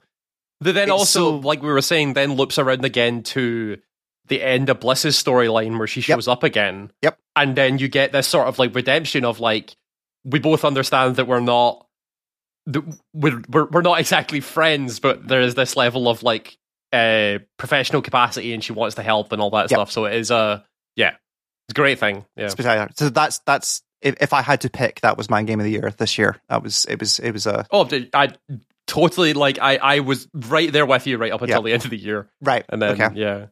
Um, so for me, because that you picked that right. Yeah, that's yeah. me. So my other one, so we just talked about Citizen Sleeper, but my other game in my top five is Neon White. Um, yeah. That game It has not happened many times before, but that game made me understand the genre I have absolutely zero interest in, uh, in a way that shocked me. So, like, I don't, I don't, I like watching speedrunning. I enjoy watching yeah. people break systems. I have no interest in doing it myself. I, I, I can't. Mm-hmm. My brain is not wired to let me just sit with one thing forever and just do it over and over until I crack that one little thing. And yeah. then Neon White came along and I spent thirty hours doing exactly that. And it's yeah. wild how they... It is such a incredibly tuned game, but in a way that there, there are multiple places where this game could have completely failed, I, I think. And I think the main part of it is to get someone like me involved, is to ease you into it. Is the staggered? Is the medal system? Yeah, they they is, they sl- they slow it to the point where the, the introduction of new systems is done at like the exact perfect pace, like exactly when yes. you need it to be. There's the systems part of it, but also like the medals system as well, where it's like, oh yeah, that too, if you just yeah. if you just br- if you just bronze a thing, like if you just get to the end, that's an achievement of its own. And then it's like, okay, if you get there and like get it under the speed, that's another thing. And then we will give you the hint to be like, here's how you really fucking do this, and that. Mm. Not only does that like help you learn how to use and abuse the systems in that game, but also just like complete other paths you'd never have. Like if you left that gold medal there without that hint, I would have not finished this game, because it's just like, yeah, I sure. don't know how you're supposed to figure that out. And and it feels like it, you would look at that and go like, well, that defeats the purpose, right? The whole point of this game is for you to find your gold medal thing. And it's like, yeah, but the hints are not solutions, they are hints. It is a thing where you get to a thing and says, hey, how about rather than going right, you jump left, and then you jump left and you go, oh, okay, and then you st- there's a whole other learning process. And it's just it's just so spectacular. It's and yeah and it wouldn't it wouldn't work as well if the actual like playing of that game didn't work as well as it did. Yeah, totally. Like the It the variant in the guns so and how that affects your movement is re- it feels so good, and it's so yep. much fun. Yep. Um, and even even if you take it to the next level above that, yes, I agree with you. The the the inclusion of that clue thing gets you into that mindset and shows you what you can do and stuff like that. But then there are people out there just doing even better without the clue, just because that movement oh, yeah. system works as well as it does. Yep. Like they are. There are people doing some crazy shit. If you look at like actual speedruns in Neon yeah, White, totally. There are people doing yep. wild stuff that it's it, it, it's crazy. Yeah, they've provided them with such good tools to be able to pull it off. It is yeah, and it's also it, it's an interesting way of way of grading that stuff. Where even as someone who is not a completionist, like at all, really, yeah. unless mm-hmm. it's like unless it's like weird, like I don't know, if, uh, Immortals, Phoenix Rising aside, um, like I don't, I, I don't give a shit. But the fact that like you get you can get to gold, like everyone can achieve gold at some point with some practice and some real effort. But then they've also got the ace rate ranking, not ace uh, the yeah. whatever the red ranking is that, that's in yeah, there. Yeah. And I can look at that and go like, nah, I'm good. nah, I'm fine. Like I'm just yeah. looking at those you know numbers, your limits. and I'm yeah. like, yep, I'm good. And it's not like it's not like a it's not like a like a success fail thing. It is like, no, I've achieved a great thing to get here. I just, I don't need that extra bit. I'm good. And it, the, the fact that it's it lets you lets you have little achievements on the way up to the big achievement. Yeah, yeah. It's it's just it's just really really cool. I don't know. Like I I, I saw some really mixed stuff about like the. It, it feels like the writing either hits or doesn't. I thought it was fine. I I, I, so I thought it was. The, it's the good. thing. It's the thing that pulled me out of that game and kind of knocked it off my top five list. Is yeah. that I I could not stand the writing of that game. Right. Like, okay. There was there were points where I was like literally just skipping dialogue because I didn't want to hear it, and it was yeah, yeah. like yeah. It, yeah totally. I, I think it really led it to the the it, it the gameplay and the look of that game and the soundtrack of that game mm-hmm.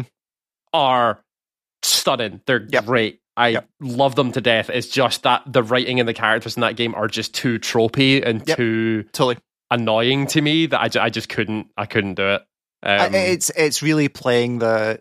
Like you listen to you listen to the developers talk, and it's like, yeah, like yeah, you were inspired by mm. mid nineties anime. Like that's what that is. It is a hundred percent that. Like they they've yeah. added their own, they've added tweaks on top of it, where it's less problematic tropey than it maybe is in those in those original source materials, but like that's that's one hundred percent what they're going for, and they nailed it. And you either like that, you don't. Like it's it's yeah, for sure. I I understand where you're coming from for, completely. Yeah. Um. Yeah, I I don't know. It, it worked for me. I think mechanically, it's a little bit like the the, the visual novel part of it. It was like it it kind of drags a little bit, but I, I don't know the, the the little bits of drama they add in there and the little bits of pathos and stuff like that. Like I I don't know. It worked it worked for me a little yeah, bit. Yeah, if it um, works for you, it works for you. Yeah, like, yeah that's fine. Totally. But it's, yeah. Um, but yeah, I, yeah, like visually just incredible. Just like it, it's such a unique looking game, and again. Yeah, a recurring theme in here, like such a great interpretation of what they're trying to show. Like this, this is this is mm. um, purgatory, right? And the idea that purgatory starts with like what looks like fucking Florida, right? And it's like yeah. boats and like a vaporwave cover album with like yachts and like lots yeah. of lush water and all this kind of stuff. And it's like, yeah, it's such a good. I mean, I'm a sucker for that look anyway. See Paradise Killer, a game which I need to go back and play again. I feel.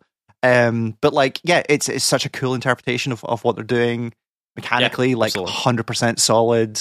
Soundtrack is superb for exactly what that game is, yeah. but not. It's it's for that for that style. It's great. Yeah. Yep. It's um yeah it, it's and again like the, the main reason it's on my list is like I put so many so many hours into that game, and it's a type of game I would not touch. It is it is again if I'm making up a word on the spot. Um, game you would never play that he put thirty hours into it, brought to you by Fury. That is this game yeah, for me. It is, yeah. It is absolutely spectacular, and I keep meaning to go back to it. Like I kind of want to start a new save and be like, forget how I've got, forget where I am, and just yeah, and see, try and see do if it, I can yeah. do it again. Um, yeah. The one, the one downside I will say, like um, the one bit I did, it almost lost me. I think the only thing that doesn't one hundred percent work in that game is the rocket launcher. I think the rocket launcher in that game... Yeah, the rocket launcher is a bit weird. I'll it give you that. removes the... Like, everything in that game up to that point is so um, accurate. Well, not accurate is the wrong word. Um, it's so... What am I even trying to, what am I even trying to say? Like, you know exactly the outcome, or once you get the feel right, like, you know exactly how much the pistol jump's going to get you. Yeah. And you know exactly how what distance it's going to be. You know exactly the distance for the, the, the rifle dash. Like, all that kind of stuff is there. The the fact that the rocket launcher is not a hit scan weapon and that its ability is like a little bit physicsy, you feel less in control. In a game that's all about self-control and about how you control your body through that, that world, yeah. it loses a yeah. bit of that. And there's definitely some of those rocket launcher levels where I'm just like, there's specifically one, the I don't know if it's the gift or if it's the gold medal for that level, I can't remember. But there's one where like you have to get a bunch of rocket launchers and then rocket jump your way up a wall.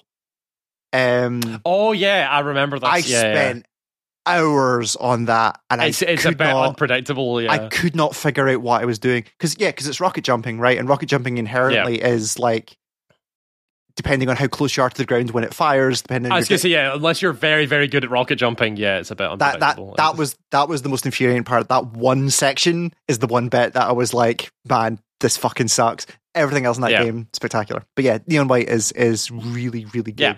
And I've heard also, I just if people decide to pick it up, I've heard multiple people say there's a point in that game where you need to switch to mouse and keyboard, and suddenly it becomes playable. Yeah. I yeah, do yeah, not yeah. know how you play that game that. on a console. I just I don't understand it. It's so exact. I can, yeah, I can understand that anybody playing that game with a controller. I know Man. it looks like a shooter, but it's not. Like, it's, that's not the, it's not. It's yeah. not. Um, yeah, Neon White is absolutely incredible. Um, yeah. So this will be your the last game, I think, because that's all my yeah. five. So. Um, So yeah, before before I go on to the last game, I wanted to uh, go back quickly to Citizen mm. Sleeper because I, I I gave it. Uh, so yeah, just before I get into my Game of the Year thing, the last thing I want to talk about, I can, I, I like bringing this up because we did this in Game of the Year and stuff, and it was always fun. Was uh, specifically music. The mm. the three th- the three games that I would bring up in terms of like soundtracks people should go and listen to. Mm. Citizen Sleeper, which we talked about ad nauseum, yep. absolutely yep. incredible ambient electronic album. brilliantly brilliantly crafted, still listen to it. Neon White again, yep. talked about that just there, really good like synthwave cool chill vibe that also has this weird amp up ramp thing, mm-hmm. and um honestly Xenoblade Chronicles three, like Xenoblade Chronicles okay. three has such a good soundtrack. There are so many cool like open world uh, area music and stuff like that, and character themes that are used as like leitmotifs and stuff like that. It's a very well crafted soundtrack, mm-hmm. and the thing that it does that I that appeals to me and my the the core of my heart is that they make a J R P G soundtrack and they say, okay, what happens if we put a bunch of like uh, tin whistles and stuff over it? Nice. So we yep. give it this kind of like weird folky edge, because the game has this like mechanic of people sending like souls back to the origin point, and they do it through this like weird flute tin whistle performance. So the two main characters both have these instruments, so that is incorporated a lot into the soundtrack, and like it works in like a it do, they make like an amazing J R P G battle theme and then just give it a fucking tin whistle solo. It's so good and it works so well for me. And they they they, they do it, and like there's this recurring song called "You Will Know Our Names" and the the Xenoblade Chronicles soundtrack. It's like the famous Xenoblade song. You would probably know it if you heard mm, it. Yeah. But the version in three has this like amazing folk whistle breakdown in it.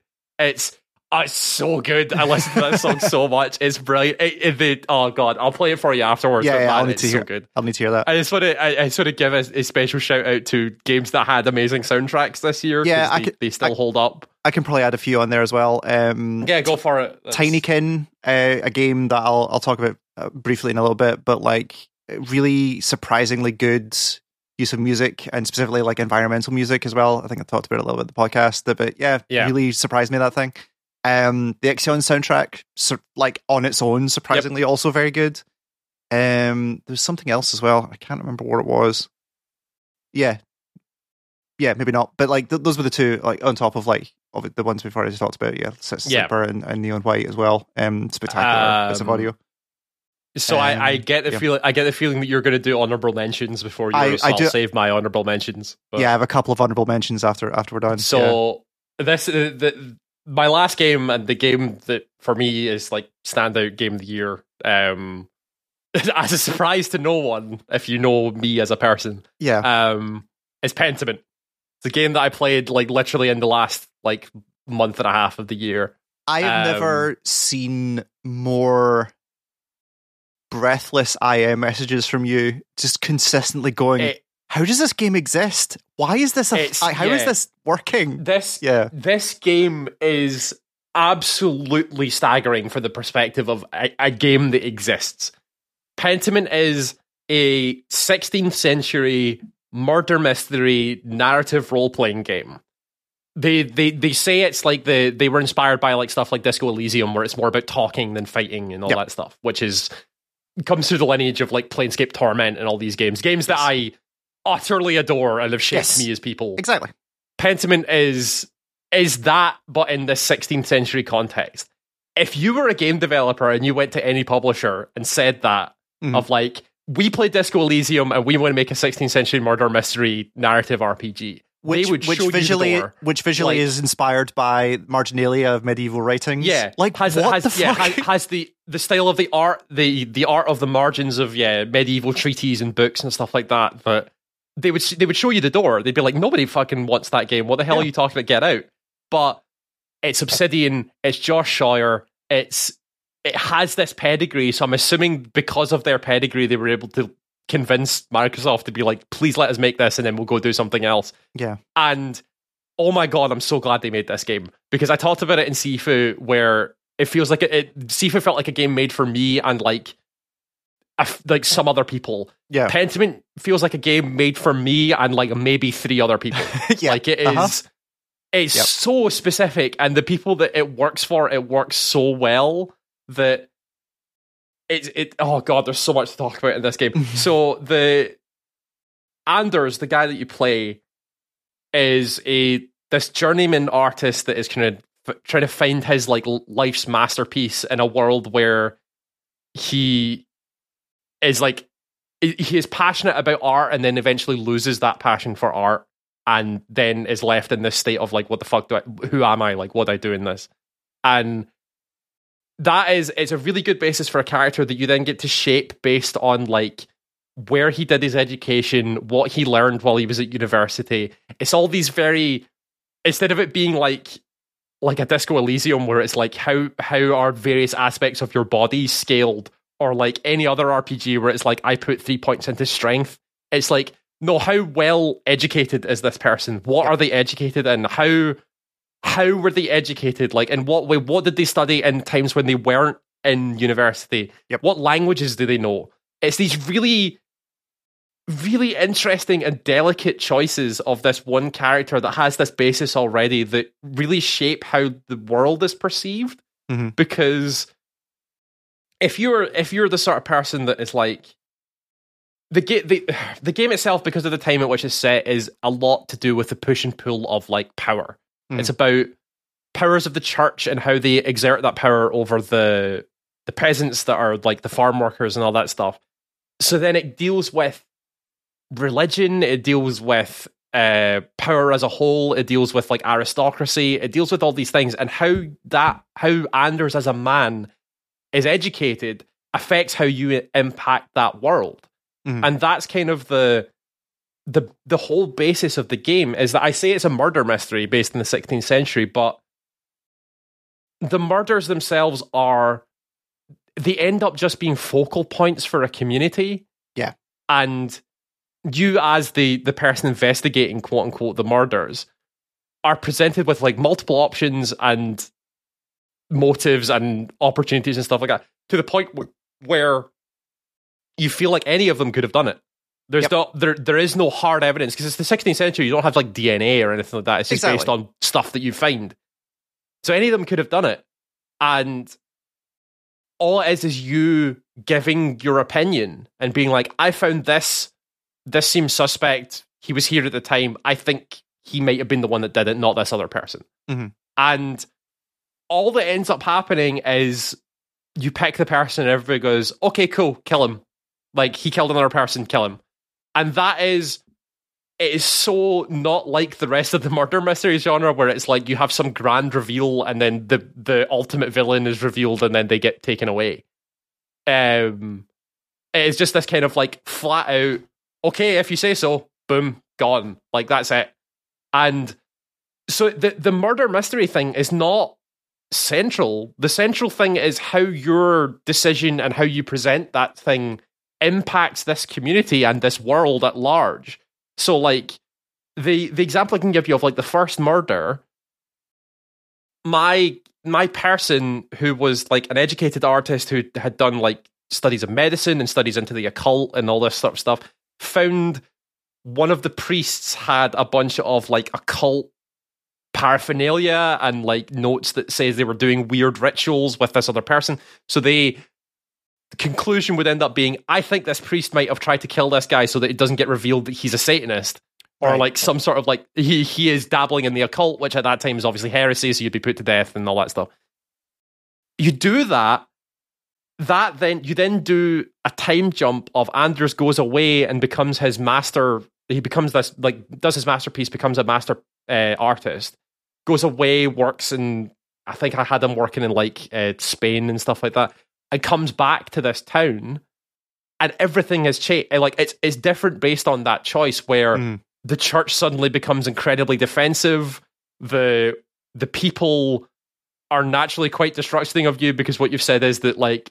Priests, which are incredibly high in the ranking, suddenly are capable of things like murder, and that isn't great a great look for the people in the. So it ends up with like the whole chapter two is about like a citizens' revolt in the sixteenth century, right? And so it is, you can see how these choices are impacting this community and this world and stuff like that. So you suddenly realize the game's not about murder mystery. The game is about choice, and the whole story revolves around the idea of like the basis of truth and the basis of belief and faith and power and all these sort of things. It's all about, because that's the, it's great when when you play this game and you don't know what the word pentiment means, because you then look at what the word pentiment means and it makes perfect sense. Like pentiment is the the stuff that when you take away layers of a painting, you find other paintings underneath. Oh, that's yes. Pentiment. Okay. Got you. So the game is about layers. It's about pulling away personal belief or truth or situation or circumstance to get to the core of what this community or this situation is.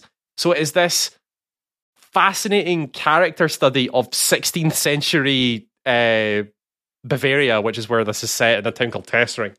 That it, it is just like game games don't. Again, I said this when Disco Elysium came out. Games don't do this. Mm-hmm. They don't yep. talk about stuff like this. They don't deal with these sort of issues, and they don't talk about it in terms of a historical capacity. Like a bunch of people would play Pentiment and learn a ton of stuff about yes, history. Totally. Like the the, you, the the lord that you talked to in the first half hour of the game, one of the first questions he asked you is like, what do you feel about Lutheranism?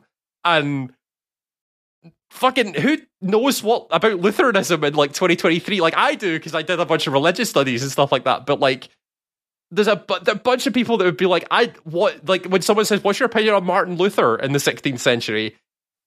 You don't know, being mm-hmm. in twenty twenty-three, but in the sixteenth century, that's a huge question. Exactly. Like that's a massive contextual question. Like between um, between the stuff that you said and like the little bits of, of like people streaming the game and stuff that I've seen, like mm. it doesn't feel crazy to say that there are probably some people who will play Pentiment and this will become the thing that says, I want to go study medieval history or this this particular period absolutely, of history. Yeah. Like people, no, absolutely, people like you yeah. could see that like all like like people who people who went and saw Goodfellas and we're like, I want to go make movies, right? Like it's that kind of level of like, this is the type of thing that media can do, right? It will it will show you if you it will show you a thing you've never seen before, and you go, oh shit, actually, I want to yeah, I want to make this a thing, right? Mm-hmm.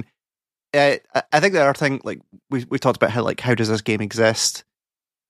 The stuff like the Microsoft uh, acquisition, which was like one of the big stories of this year, right? Like giant.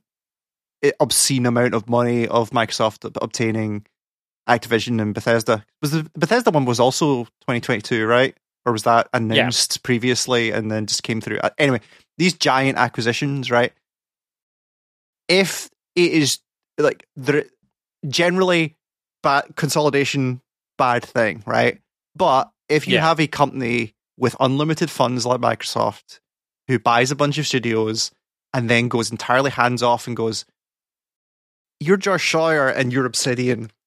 Yeah, go fucking make your yeah. Yeah, make like, a game. Go, Just go, go make, make a game. game. Like, like if it hits, it hits. If it doesn't, it doesn't. Like the the the the combination of Microsoft having unlimited money and Game Pass means that a game yeah. like this can exist in a world where it would never be able to before. Sure. And yeah, like, absolutely. Um, and, and that's so yeah. strong. That's such a yeah. good thing to happen. Totally. But um, and, and like so that there are there are some potential benefits for the consolidation. I think the, the negatives far outweigh it, but I think there are some oh, of course, things yeah, which yeah. is like, again, kind of like what we talked about with God of War, like this is what happens when you let people, when you give people money and let them do the thing they want to do. They produce exceptional bits of content like this. Yeah. Um, it's wild. It, it's it's such a... And so it, it's not just, so the the the overall stuff, which the, the stuff I've talked about, which is like the writing and the, the story basis is like obviously like ninety-nine percent mm. of that game. Because it is all talking and story and like ultimate big reveals and yeah, all that yeah, sort yeah. of stuff. Um, so I really tragic character moments like what happens to Anders at the end of Act Two and stuff like mm. that is a, a gorgeously horrifying scene, but it is it is brilliant. There is there is some specific way that that game. It ties everything together, and it uses the uh, the fact that it's just a text-based, no-speech game. Mm-hmm. It uses that as a way of like explaining character and the story, which is the thing I was talking to you about a couple of days ago, yeah. which is their font system, yeah. which is such a cool, staggering little bit of technology yes. that I... It, it's unbelievable, and it only works in this sort of game, right? Mm-hmm. Like, it only works in a situation where there are...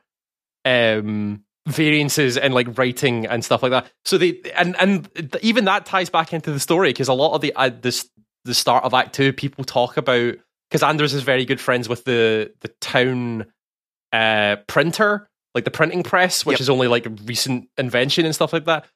You spend a lot of the start of Act Two talking about like typefaces yep and font and typing and stuff like that. Like they have a visitor from uh somewhere in Italy, I can't remember where it is, or is it Geneva? I think it's Geneva. Mm. Um, who is also a printer, but he is he is a Jew that is like uh, escaping persecution, basically. Yes, and talks a lot about Yiddish typeface and like how difficult Yiddish is to write on a printing press because of the curvature of the, and it's like a fascinating discussion. And yeah. It's all compounded with this technology, which is like when someone says something in the game, it is not written in text, it's written like a font, it's written like handwriting. Also important to say, no voice acting in this game, it's all written text. No, zero yeah. voice acting. There, there's like noises and stuff, but yeah, words yeah. are never but, spoken. But it's vo- no voice um, acting. Yeah, no voice acting, so it's just text. So anything anybody ever says is like done in this sort of like text style. Depending on who you talk to, that text is different. Mm-hmm. So the example I could give you where if you talk to the printer and his family, it comes up as block type like yep. you would in a printing press, and it does the it does the thing of like setting the blocks where it's like individual letters where it goes da da da da da yep. and then gets printed on the screen, so it comes up backwards and then printed and flips to the correct way around wow. because that's how printing press works, because you go backwards. If you do that, which is a fascinating thing of being like, okay, so you understand you then understand that this character is like, okay, they're very methodical, they mm-hmm. care. They are a craftsman because they are very clearly taking the time to do this. They understand what is going on. Mm-hmm. They have a mechanical mindset. Very good. You talk to the peasants, like the farmers and stuff like that. They have a lot of like scroll-based font. It's still it's legible and everything, but it is a lot of like it's very rough because obviously mm-hmm. no one teaches you how to write or read and all mm-hmm. that stuff. And it makes a lot of mistakes that the people then like cross out and write the correct thing, or the they mis- like flip letters or whatever. The mistake one was the one I got. I was watching somebody stream the game, and it was yeah, like watching them misspell words, and then as the words are continuing to be written, like previous words are being erased and rewritten correctly and stuff yeah. like that. Like it's such a again like so there, it's a ridiculous system. Like why would anyone build like it's so much detail? Yeah, it's it's and it's incredible because you see it where. It goes it even to go even further than this. Obviously, obviously Anders is educated, so his typeface is very nice, and he mm. very rarely makes mistakes. But you go above that. If you're talking to a member of like the clergy, yeah, they was... have the Gothic typeface that is like immaculate. It is a gorgeous like typeface that the, the all this stuff, all the stuff that matters in terms of like fonting is like all rigid, all perfectly mm. laid out. And with the additional benefit of this, this occurs for every character. If anyone ever talks about God yep. or Jesus or anything like that, which happens a lot, mm-hmm. that those words are saved for last. Yes. And they are written as best as they possibly can and in red yep. to show that they are important and they are taking the time to talk about the Lord.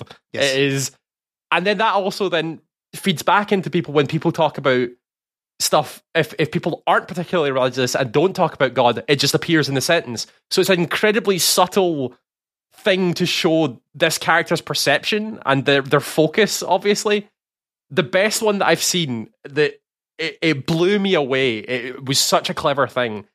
There's a farmer in that game called Black Till. He's a sheep farmer, and you spend the first act of that game, and everybody regards Black Till as kind of like a dopey. Like he, he's a sheep farmer, so he doesn't mm. know a whole lot. Um, and you, when you talk to him, he has like the really rough writing and typeface and all that stuff. Mm. And you you talk to him and it's fine and stuff like that. And then when the murder happens and you're investigating the town, part of the investigation is to like uh, the the secrets in the abbey, because like it's, it's an abbey that's built on top of Roman ruins, so everybody's kind of like a bit weird about it. And it's like there's something weird in the abbey. Mm. So they go, oh, Black Till's old. He might know something. Mm-hmm. You should go talk to Black Till. And you talk to Black Till, and in the middle of this discussion, he talks and says, like, oh, yeah, when this army invaded Tessering in fourteen something something, blah, blah, blah. And, and, and Anders goes, that's incredibly astute, Till. Like, how do you know that? Mm. And he he says, oh, my father read me history books as a child and, like, taught me how to read. And so I read all these history books. I, I like understand the history of the town. Right. So when it, the second he says that, oh yeah, my father read me these books and taught me how to read, the typeface gets washed and replaced with the educated typeface, like oh, Anders has. Oh, that's so cool. And I was like, and it is this it is this moment of like they are actively using this mechanic to show you what this character is. And so every time you talk to Till afterwards, he has this typeface because you, as the person, Anders, understand Till mm. is an educated man and un- and knows stuff and is a historian and reads yeah. and knows all this stuff, and it's just such it's such a subtle bit of technology that impacts how you perceive characters and how you perceive the story and the world and stuff. Because it then means that if you ever have need to talk about history, you immediately go and talk to Till, because yeah, you know Till knows know it. The stuff. Yeah, yeah, yeah. And it's been impacted by this like change in font and stuff. It's such a subtle little thing that is so brilliant and so both impacts the story, impacts the character, is makes sense in terms of like the history and the time period, and it's just it's such a cool little thing. It's so brilliant, mm-hmm. um, and the game is just so filled with these like brilliant little character interactions and these stories and stuff that happen dynamically, and it's such. Again, it is the, the so the the award that I gave this game was the. The Tyranny Award for the game that no one will play, but I won't shut the fuck up about. Like, yep. I, I also I also gave it my personal game of the year, but that's the where this game is like no one is going to play this game, like yep. no one, because it is not a game that should ever exist. But the people that are willing to sit with it and play it and realize what it's doing, yeah. it's such a unique and rich experience. You're you're never going to get a game like that. It's yep. very, it's very Disco Elysium and very Planescape Torment, where it's like real flash in the pan. That thing, it's weird that this thing was made, but the fact that it's made is so brilliant, and the fact that these people have been allowed to do it is amazing. Yep. I'm so glad that it exists. I'm so glad that I played it. It's a brilliant thing that no one will play. Like, yep.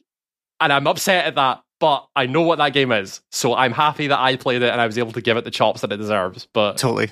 Yeah, totally. Um, it's a fascinating, it's a fascinating thing. It really is. Yeah, um, unbelievably cool. Yeah.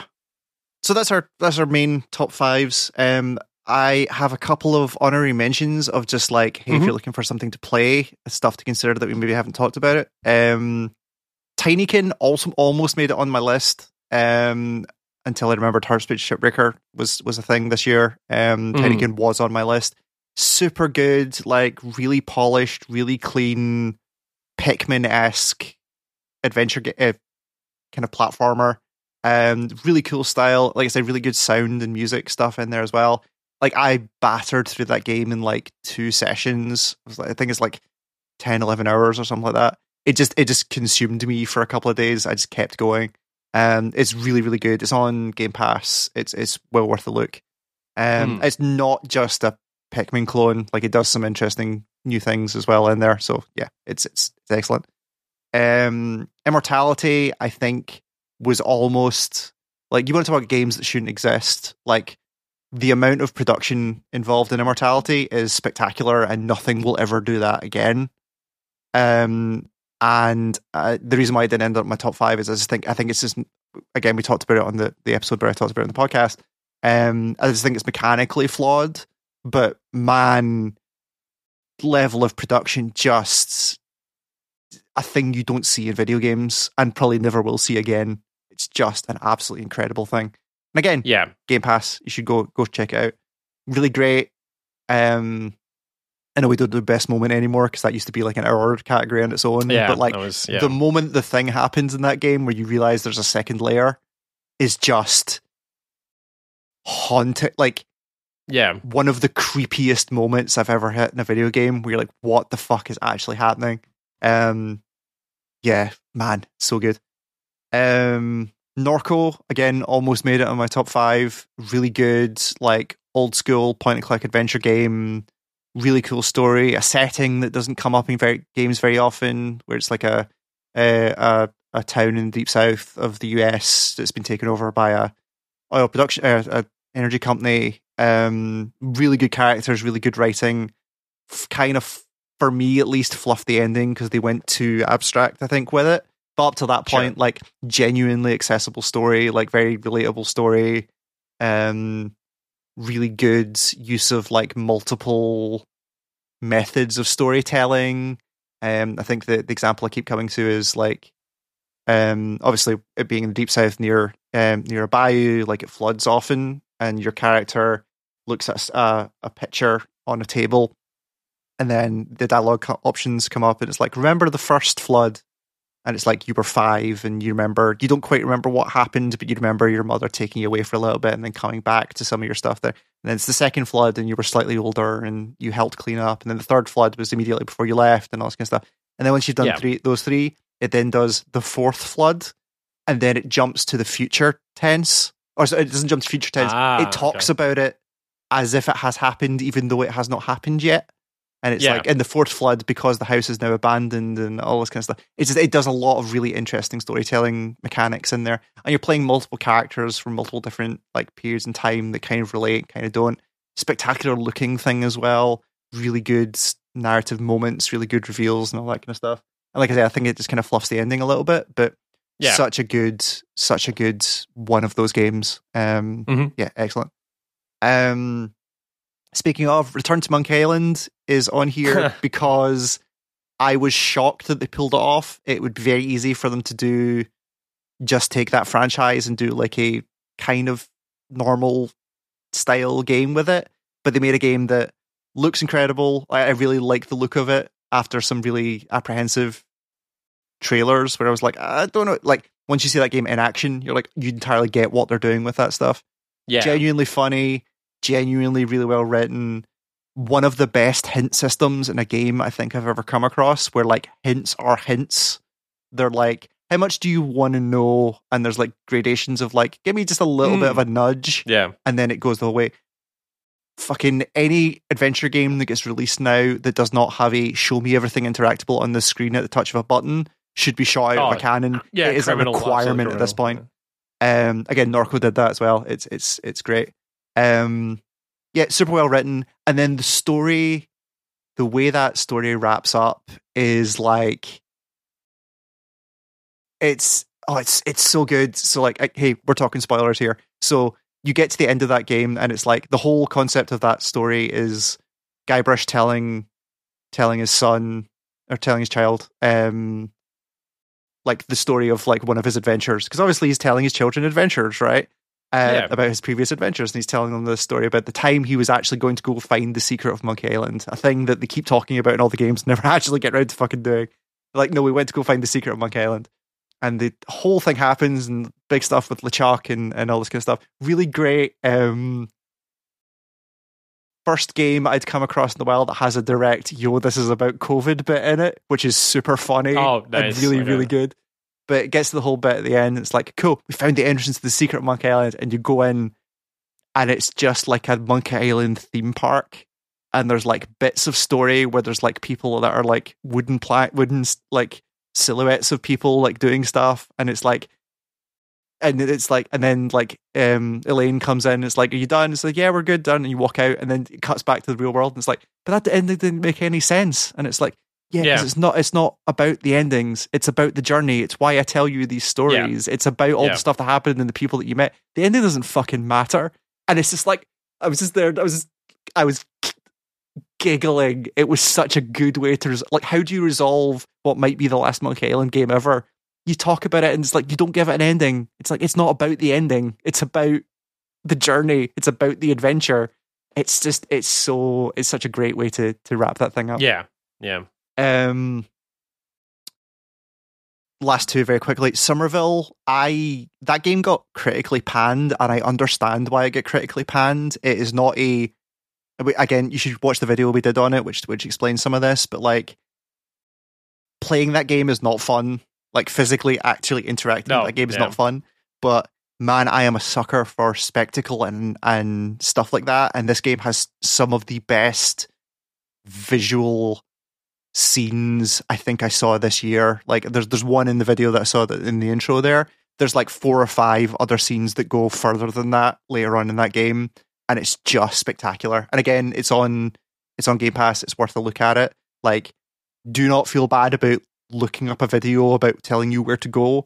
It is worth seeing what that game does. I really really like this game. Um, and then finally, Ghostwire Tokyo, not a very good game, like genuinely not a good game to yeah. play. Again, not a fun game to play. And again, I talked about it in the podcast, like one of the most um, confusingly mixed audio.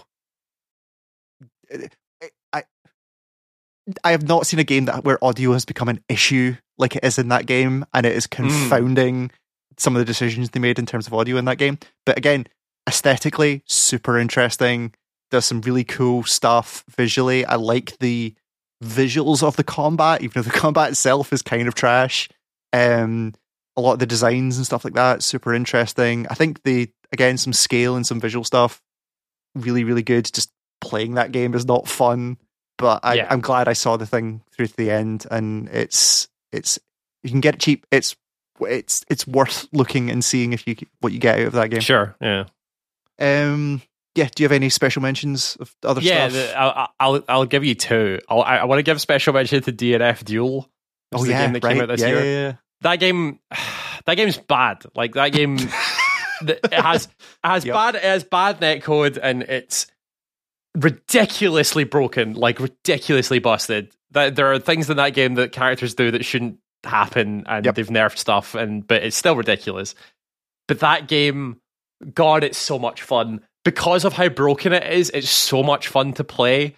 Yep. Where it is is balanced in the same way that Dota two is balanced, where everything's kind of a bit busted, so that's how it's balanced. Yep. Um, where characters just have moves that don't make any sense, or really hard to read shit, or like, and but it does a lot. The, the game does a lot for getting into the idea of a fighting game. Everything is really easy to execute. Mm-hmm. There's not really a lot of like hard combos or anything like that. All the things are based on like quarter circles, so they're not hard to pull off. Supers are one button, yeah. which I think is a complete fucking revelation, and games should just do that instead of doing this whole fucking like half circle forward bullshit, or like yeah, double yeah. quarter circles or whatever.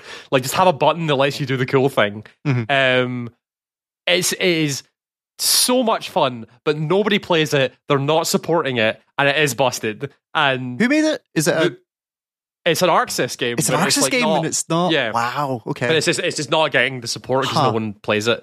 Um, the character the character that I played, Hitman, is one of the most busted characters I've ever seen at a launch of a fighting game. It, it is completely unfair. Dude has like an instant overhead that can hit twice, and such long range, and moves that just chain together for no reason, and yep. it's so broken. It's unbelievable. But yeah. I I loved that game for like the month and a half that I played it, but it you should it no one's going to play it anymore. I'm just bringing yep. it up. Yep, yep. Uh, the other game I wanted to bring up, which I will give you your yearly check in on Destiny two. Oh yeah, Witch Queen came uh-huh. out. Witch Queen came out this year. Witch Queen as a isolated campaign story thing is great. Tells a really good story. Has really good missions. Is a lot of fun. Like brilliant, brilliant, brilliant little thing that Witch Queen was. Fantastic. Mm-hmm. D two has several problems, and one of them being the current model of the game doesn't work. Yep. The seasonal model is bad. It means that you fall behind if you don't play every year, every like season. It is it is a bad, bad, bad, bad thing. Witch Queen was a great start to a game that did not have a good year. Like yep. the, the the seasons this year were not great. There are a lot of problems. They it's, are going to make changes in Lightfall that help some aspects of the game but don't fix other problems. Yeah, it is it feels D two like it continues to be the most bizarre thing yeah. where I love that game to death. Playing it actively is still a lot of fun, as in like the date like interacting with it as a system. It's, it's a still good a shooter. Great shooter and stuff like it's that. It's a good shooter. Everything that surrounds it is bad. Yeah. Like there is so much bad shit in that game. That, it's it's really yeah. depressing, because it feels like this was the year that the Um, based on what you were saying and based on what I was reading, like the, the problems with D two flipped, where like the content's pretty good, like the authored yeah. actual content. Like I remember you talking about the what was the they dungeon got, that came out this year that you were like that you were um was that this year? Or was that last year? The uh, the the really weird like abstract dungeon that oh, they added. Prophecy was like a good like year ago now. Oh, was it? Okay. But like, but, the, no, but th- this year like they they solved D two storytelling. D two right. used to have awful storytelling. Like, it didn't tell its story at all. That was yeah, the problem. Yeah. It's now good at telling the story of the world and the things that are happening and why they're important and all that stuff. It just does it through the seasonal model where you have to come back every week and see the new yep. thing and play the game for at least thirty. It's just, it doesn't nail it. Like, it, yep. doesn't, it doesn't work. The, the, you're right. The, the, the opinion is flipped, where people are now, like, content-wise, pretty good. They're releasing new dungeons, they're doing new raids, it's all pretty cool, fine stuff. The stuff under it that is like the core level mechanical gameplay, like how the game is set up stuff, is now not what you want. Like it's, it's not. It, it's really. There pushed. are people that will, there are people that will disagree with me because there always is. But to me, if I like, I this season took like a whole season long break where it's like I don't want to play this season. It was the season like the pirate season. I was yeah, just yeah. like can't be arsed. Oh, right, doesn't yeah, look yeah. like it's important. Whatever. Um, and then coming back to it this season because I felt like the story was going to be important and it is. Was like behind. Had to do a whole bunch of stuff to catch up. Had to do a bunch of stuff that like. Didn't really matter. I just wanted to get in and see the thing. Like, mm-hmm. I wanted to do the stuff that I cared about, but I was so behind because I didn't play this season. Like, it's just not, it is it's a, not good. It's a game yeah. that seems to demand that it is the only game that you play, or like the primary yeah. game that you play. Well, it's, and I understand that because it is an, it's an M M O, and yeah, M M Os yeah, totally. are like that. Yep. They are supposed to be the time sync thing that you play, yep. but D two does it. The difference is that I can compare this to something like Final Fantasy fourteen, where Final Fantasy fourteen wants you to be one of those things, but respects the time that you spend with it.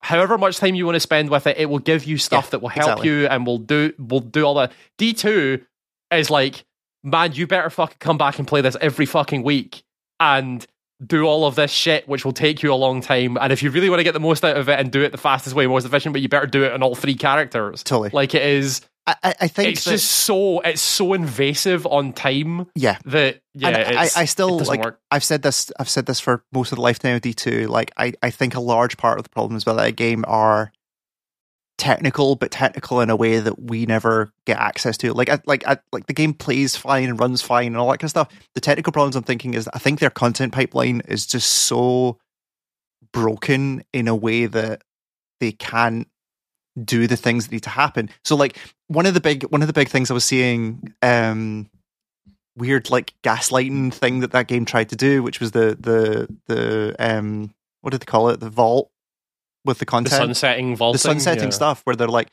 you know what, this game is just so big that we can't put it all out anymore. We need to take some of yeah. it away. So we go and uh, you, you listen to them talk, it's like, yeah, okay, that makes sense. And then you think back, it's like, think about WoW, think about Final Fantasy fourteen. Think about how M M Os are structured. Well, you yeah. can you can do like, obviously like there are big world changing events and stuff like that, but theoretically like most of the content that's in Final Fantasy fourteen yep. you can see yep. from day one. I could mm-hmm. start character now and see all of you the content. You can see all of it. Seen, yeah, it's all still there. Right? Yeah, and it's like that is a technical problem, right? If your game can't handle that much content like consistently, like well, so you don't that, have. That's like, the thing.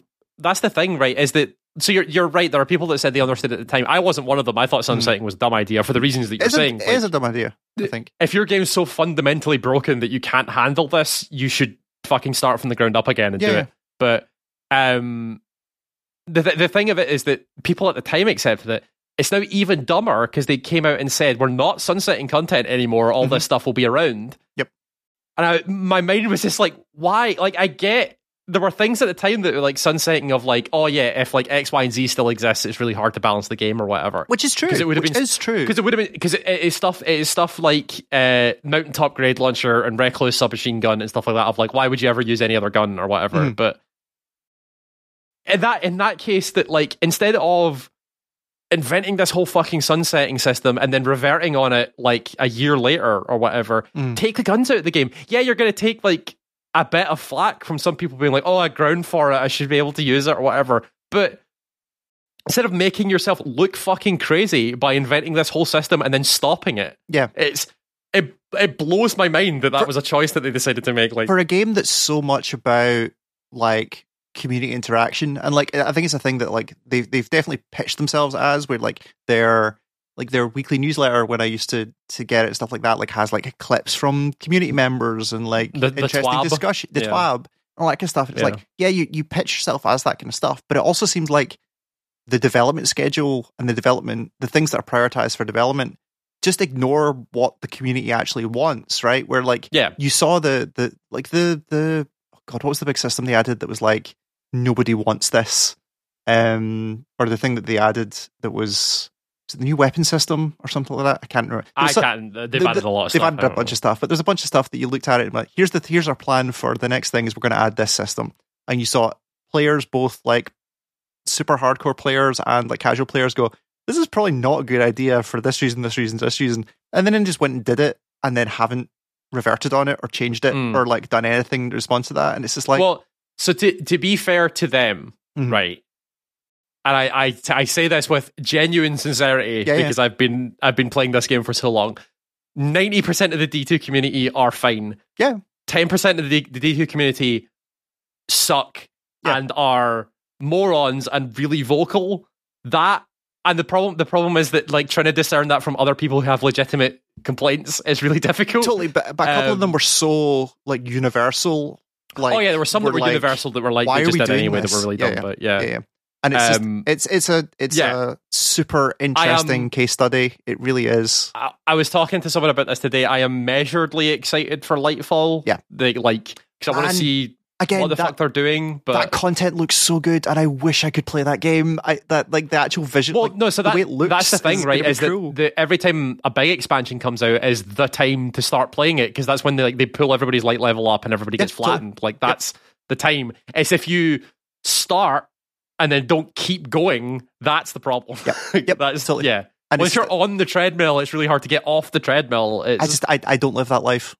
No, of course not. Like, and it's totally understandable. Like yeah, I yeah. barely live that life anymore. That's why I like took season long breaks and exactly. stuff like that. Like it's, yeah, yeah, it's cool. Um, it's such a D two continues to be the the the most de- disappointing best game you'll ever play. Like yeah, it's, totally. it's, yep, yeah, yep. So yeah, as we as we start to wrap this up, let's just a couple of things that happened during the year. I think it's be important to to uh, talk about. I I don't think it's unfair to say. I think for us specifically, this a, a part of this year was kind of defined by the Steam Deck. I yep. think that's an important sure. thing. I, it is rare that you see a bit of hardware come out in the game space that really does live up to the hype. And I, yep. for me, at least, like the Steam Deck has changed my relationship with games in a little bit where like I don't have to be sitting where I am now in front of my desk with my big monitors. I can like lie on the couch and play like I was playing I was playing like uh Technobabylon, like the two D point click adventure game from a number of years ago, just lying on a couch yeah. yesterday. And it was like, this is so weird that I can do this. And also that it just works. Like it seems like magic. And everyone I've talked to that's got one is like, this shouldn't This shouldn't work. None of this should work. And it just seems like they've quietly solved a bunch of problems with playing video games on Linux specifically. Like they've just kind of, it just like those problems just all went away. And it's like most of this just works. And it's wild. It's kind of insane yeah, that insane. They've got all this stuff working. Um, this was the year I, this was the final year I gave FromSoft a shot where I was like, yep, okay, I'll, I'll pay sixty quid for Elden Ring because everyone said, oh no, this is the good one. And man, they say that every time though. Yeah, but like this was the one, like that was like the biggest game of the year, right? And I was like, I, as a as a game academic, I feel like I need to see this thing for myself. No, of course. And yeah, I was like, course. And again, the thing that kind of surprised me was when I was doing that game on my own. When I was just like, okay, I'm just gonna like no preconceptions. I'm just gonna go in and play this game the way I would play a video game. It was kind of interesting, but also like just beat beat you repeatedly over the head, and it's just like I don't. It's it it just didn't want you to play like that, and then you go on thing. It's like, oh no, like the the secret of FromSoft games is that like yo, you get together as a as a as a community, and everyone like figures out how stuff's going at the time, and it's like okay, cool, let's do that. And I jumped on with a bunch of friends who all play, and I, I was like, okay, I'm here. Can I get some tips as to what to do? And it's just like, oh no, no, there's like one way. To, again, it's the kind of the Destiny two problem I had, which was like, oh yeah, there's like one way to play this game. It's like this gun and this sword, and then you do this thing and you go through here and ignore the shop. This whole mechanic that they've got about shops and gold and selling shit.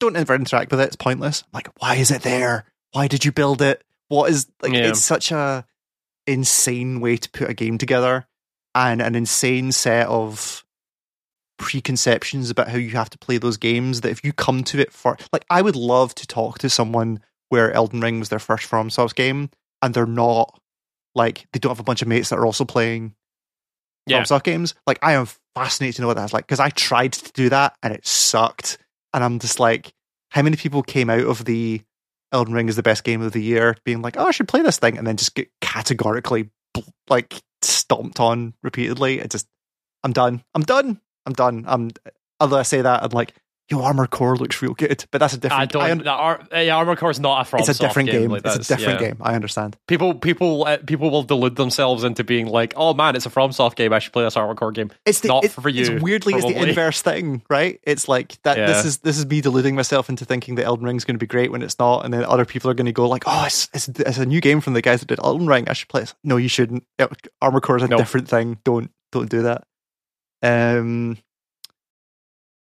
Award for the only game I returned this year to Steam was Scorn, a game so categorically, mechanically busted in a number of different ways that I'm I wish I'd seen it. I wish I could have seen more of visually what that game did. And that game yeah. sucks. That game sucks so badly in a way that like not a lot of games sucked this year that badly. It was oh game was ugh.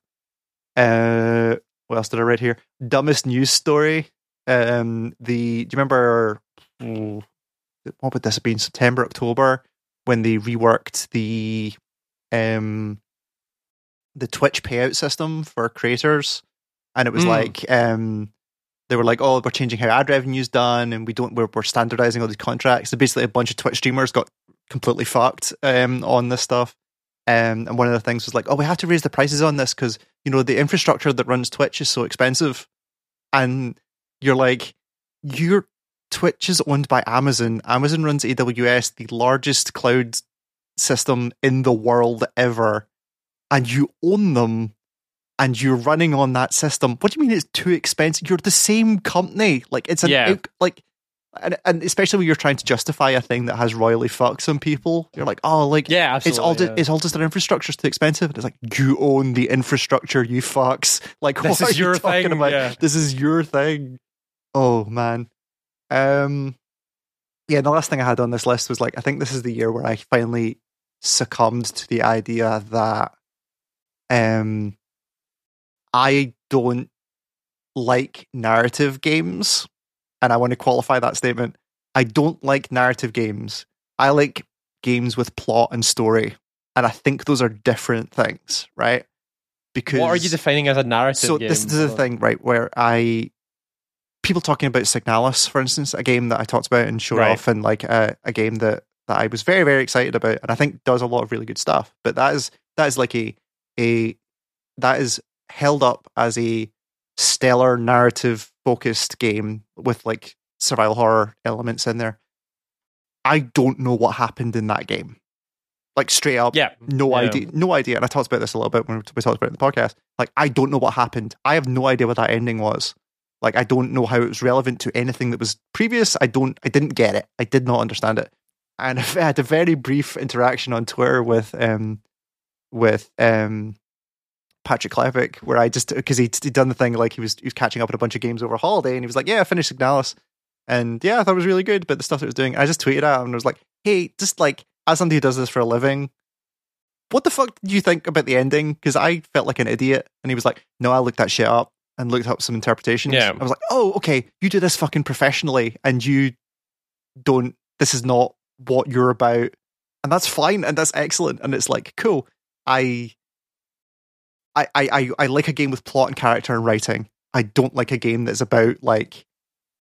I, I, I struggle to to attach myself to games that are about, like... that heavily rely on interpretation. Which, again, like, the ending of Nor- uh, Norco, I think, is about that. Where it's like, I have no idea mm. what happened at the end of Norco, but also it doesn't matter because ninety percent of that game this... is... ninety percent of that game is about stuff you can understand. It's about yeah. somebody coming back to their childhood's town... to deal with similar the to the, the experience that, that the that we both had, and a lot of people had with um, Kentucky Route Zero, right? Yeah, totally. There was like I mean, a lot of like hidden stuff that we just don't get. And, yeah, yeah. Kentucky Route Zero is one of those ones that like that is that is the epitome of that problem. Where that's a game which I again I have art of that game on my wall. I love large parts of that game. I have absolutely no idea what chunks of it are about. I, I just I don't. And I think that's, and I think that th- this really did prey in my mind for a lot of last year. Was like, am I just, am I just too dumb to get? Like, I'm missing something here. I don't get this. And it's like, no, like a lot. If you're writing a story like that, be it in film or book or T V or whatever, like if you want to do a story like that, where a lot of it is your personal interpretation of the events, and we're not going to give you an answer, or we're going to give you an answer, but that like maybe doesn't fly with your interpretation, or whatever it is. If, if there's a degree of interpretation involved, it is, you have to rely on people having enough information to jump to that conclusion, yeah, right? Yeah. You have to rely on people having either, so for instance, Norco, um, part of the appeal of that game to a lot of people when they were talking about it being like such a great narrative game was that like it's heavily influenced by, or not heavily influenced by, the writers obviously have a deep affection affection for Southern Gothic literature, right? And there's like the, Faulkner, for instance, is an author that kept coming up in discussions of that game. I have no reference to that at all. It's not, it's no, not an yeah. area of literature I know about. So there are parts of that game where I'm like, they're obviously doing something here, but I don't get what it is. I think Norco was was the good one where it was like, there is enough of a central uh, uh, like banister that you can hold on to to pull you through that story, right? If you want to keep progressing through that story, there's this hard middle section where you can just grab on and keep going. And there are there's a couple of stuff in there. It's like, oh, that's a cool side bit, and that says a lot about X, Y, and Z. But like, if there's a bit you don't connect with, there's enough of a hard, like normal, not normal, but like recognizable global plot in there that, that can pull you through that game. Kentucky Route Zero gets to like halfway through chapter two or halfway through chapter three when the main character disappears for reasons, and then it goes like, that was that was my lifeline. That was my like, I know what's happening with this character. I know what they're trying to yeah. say with this character. And then he disappears, and you're like, cool, what are we doing for the next two and a half chapters of this game? It turns out wild shit that I don't understand. And it's like, okay, cool. Like, great. This was the year I kind of came to terms with the idea that like, there are some games I'm not going to get, and that's fine. I'm not. Mm-hmm. It's just like, there are yeah, some you don't stuff. have to get everything. Exactly. Game, media is based for, uh, media should be for for different types of people, and that will connect with some people, that will not connect for others for various reasons. Um, it's why, like, when I talk about, when I talked a couple of years ago about Eliza, the game from Zachtronics, um, that game hit me way harder than it probably hit a lot of people because of who I am, what I do for a living, my experiences in the industry, blah, blah, blah, blah. Like, that game was truly special to me, and a lot of people went, eh, it was fine. And it's like, yeah, because your personal interpretation of this stuff is super important. Um, also, just very, very quickly, this was the year that Zachtronics closed shop on their own terms yeah. uh, with Last Call B B S, and they were like, yep, we have done everything we want to do. We are closing a studio on our own terms. We've not run out of money. We've not run out of projects. We're just like, we want to go do something else, and we're closing up shop. And it's it's kind of heartbreaking because like Zachtronic games are super important to me, and they've done the the appeal to very specific parts of my brain, and it's really... Like, people will go on and make Zachtronic-like games. Like, they're not going away anytime soon. But they were just, like... For me, like... Again, Obsidian... It, it, they are my Obsidian. They are the guys that make games for me. They make games that mechanically work for me. They turned around and made a, a, a, a narrative game like Eliza, which smacked me right in the central lobe. Like, it was so yeah. perfectly made. Um, and then Last Call B B S, again, aesthetically going for a specific thing, has like a is essentially like a best of in Zachtronics, and it's just it's it's it's it's really sad that they're going away, but I'm glad they're going away on their own terms, and it's um, I look forward to a bunch of people who played those games making their own things that are that are that oh, are yeah, like what it gets inspired by. Yeah, totally. Um, do you have anything else from from from twenty twenty-two that you want to? No, not that I can you think of. Hit. So we look forward a little bit to twenty twenty-three, where um, some stuff is, again, like start first three months of the year, there's some stuff that I think we're all we're all looking forward to. So January has the Dead Space remake. Yeah, I want to see I hope that thing's good. Yeah, see after it. the slightly disappointing Callisto Project, which I am...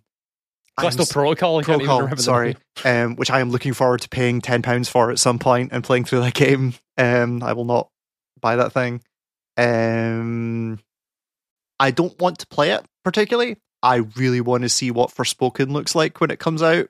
I mm. Do you play that demo? No, I didn't because everybody said it was really bad. it's it's a wild thing. It feels like a beta for a game that is out in like a month. It's so... I'm fascinated to see what the, re- the reaction to that game is. Um, Also, Season Alert to the Future, a game I haven't talked about in here, but I played a demo of. I will. That seems like a game for me, and I'll I'll get back to that. February, Deliver Us Mars, a game I'm very interested in because I liked the previous one. Um, they're doing another Theatre of Them game. Jesus. Uh, Atomic Heart, a game I think everyone is very interested in, and I really, really yes. hope they land that thing. Um, I'd love to know what the fuck. Yeah, totally. Somebody who They're make, somebody else is making a Bioshock game that looks super high quality. Yeah, for sure. Give me, give me all of that. Um, that's all of the, also the month P S V R two comes out. Again, if they announce that that headset is also P C compatible, I will be buying one.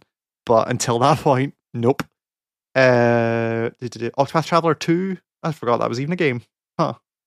Um, end of February, uh, and then March is uh. What's the thing in here? There's something in here. Peppa Pig World Adventures. Wow, that's coming to that's coming to P S five. Huh. Okay. Um, cool. Star Wars Jedi Survivor obviously is March. Yep. Um, the, Resident, good. the Resident Evil four remake also coming. Um. Yeah, some stuff. Um. There's going to be Street Fighter six, Diablo four, Final Fantasy sixteen, yeah. Baldur's Gate three. Hopefully at some yep. point. Start. Uh, Uh, Again, Starfield, a game I'm not going to play, Starfield, but I'm fascinated to see when it comes out what that game's going to be like. Bomb Rush Cyberpunk, that's oh, hopefully God, coming out this year. God, please let that game come out. Um, the System Shock remake, I want to come out. Yep, I want to yeah. play through that game That'd really badly. Um, some stuff this year. There's some stuff good. for sure, and yeah, um, Skull and Bones. Oh no, wait. Fuck. That fucking game, I Yikes, swear. I got delayed. That game, I swear. Um, yeah, some some some stuff, and like like I say, we'll be we'll be there covering it as we as as stuff becomes interesting. Um, mm-hmm. We want to do some stuff like this is the year that I think we look at Dwarf Fortress and go, huh, what is this thing that people keep talking about? We should yeah. we should, we should look at that thing. Um, and yeah, stuff will come up. I want to. Like I say, I, I'm fully expecting first three months of the year that the, the site will get the remake that it that it's I've been working on for a while. It looks in the final stages now. That looks great. We'll do we'll do stuff. We're still having fun doing this. So we're going to continue to do yeah. this. So that's us. Um. So I, I was going to say Happy New Year, but the time you get this, it'll be probably end of January. So it'll be a while. Yeah. You know. Um. Yeah, we're looking forward to twenty twenty-three. We'll be back with more stuff at some point in the future. Enjoy it as you're playing, and we will see you very, very soon. Bye. Bye.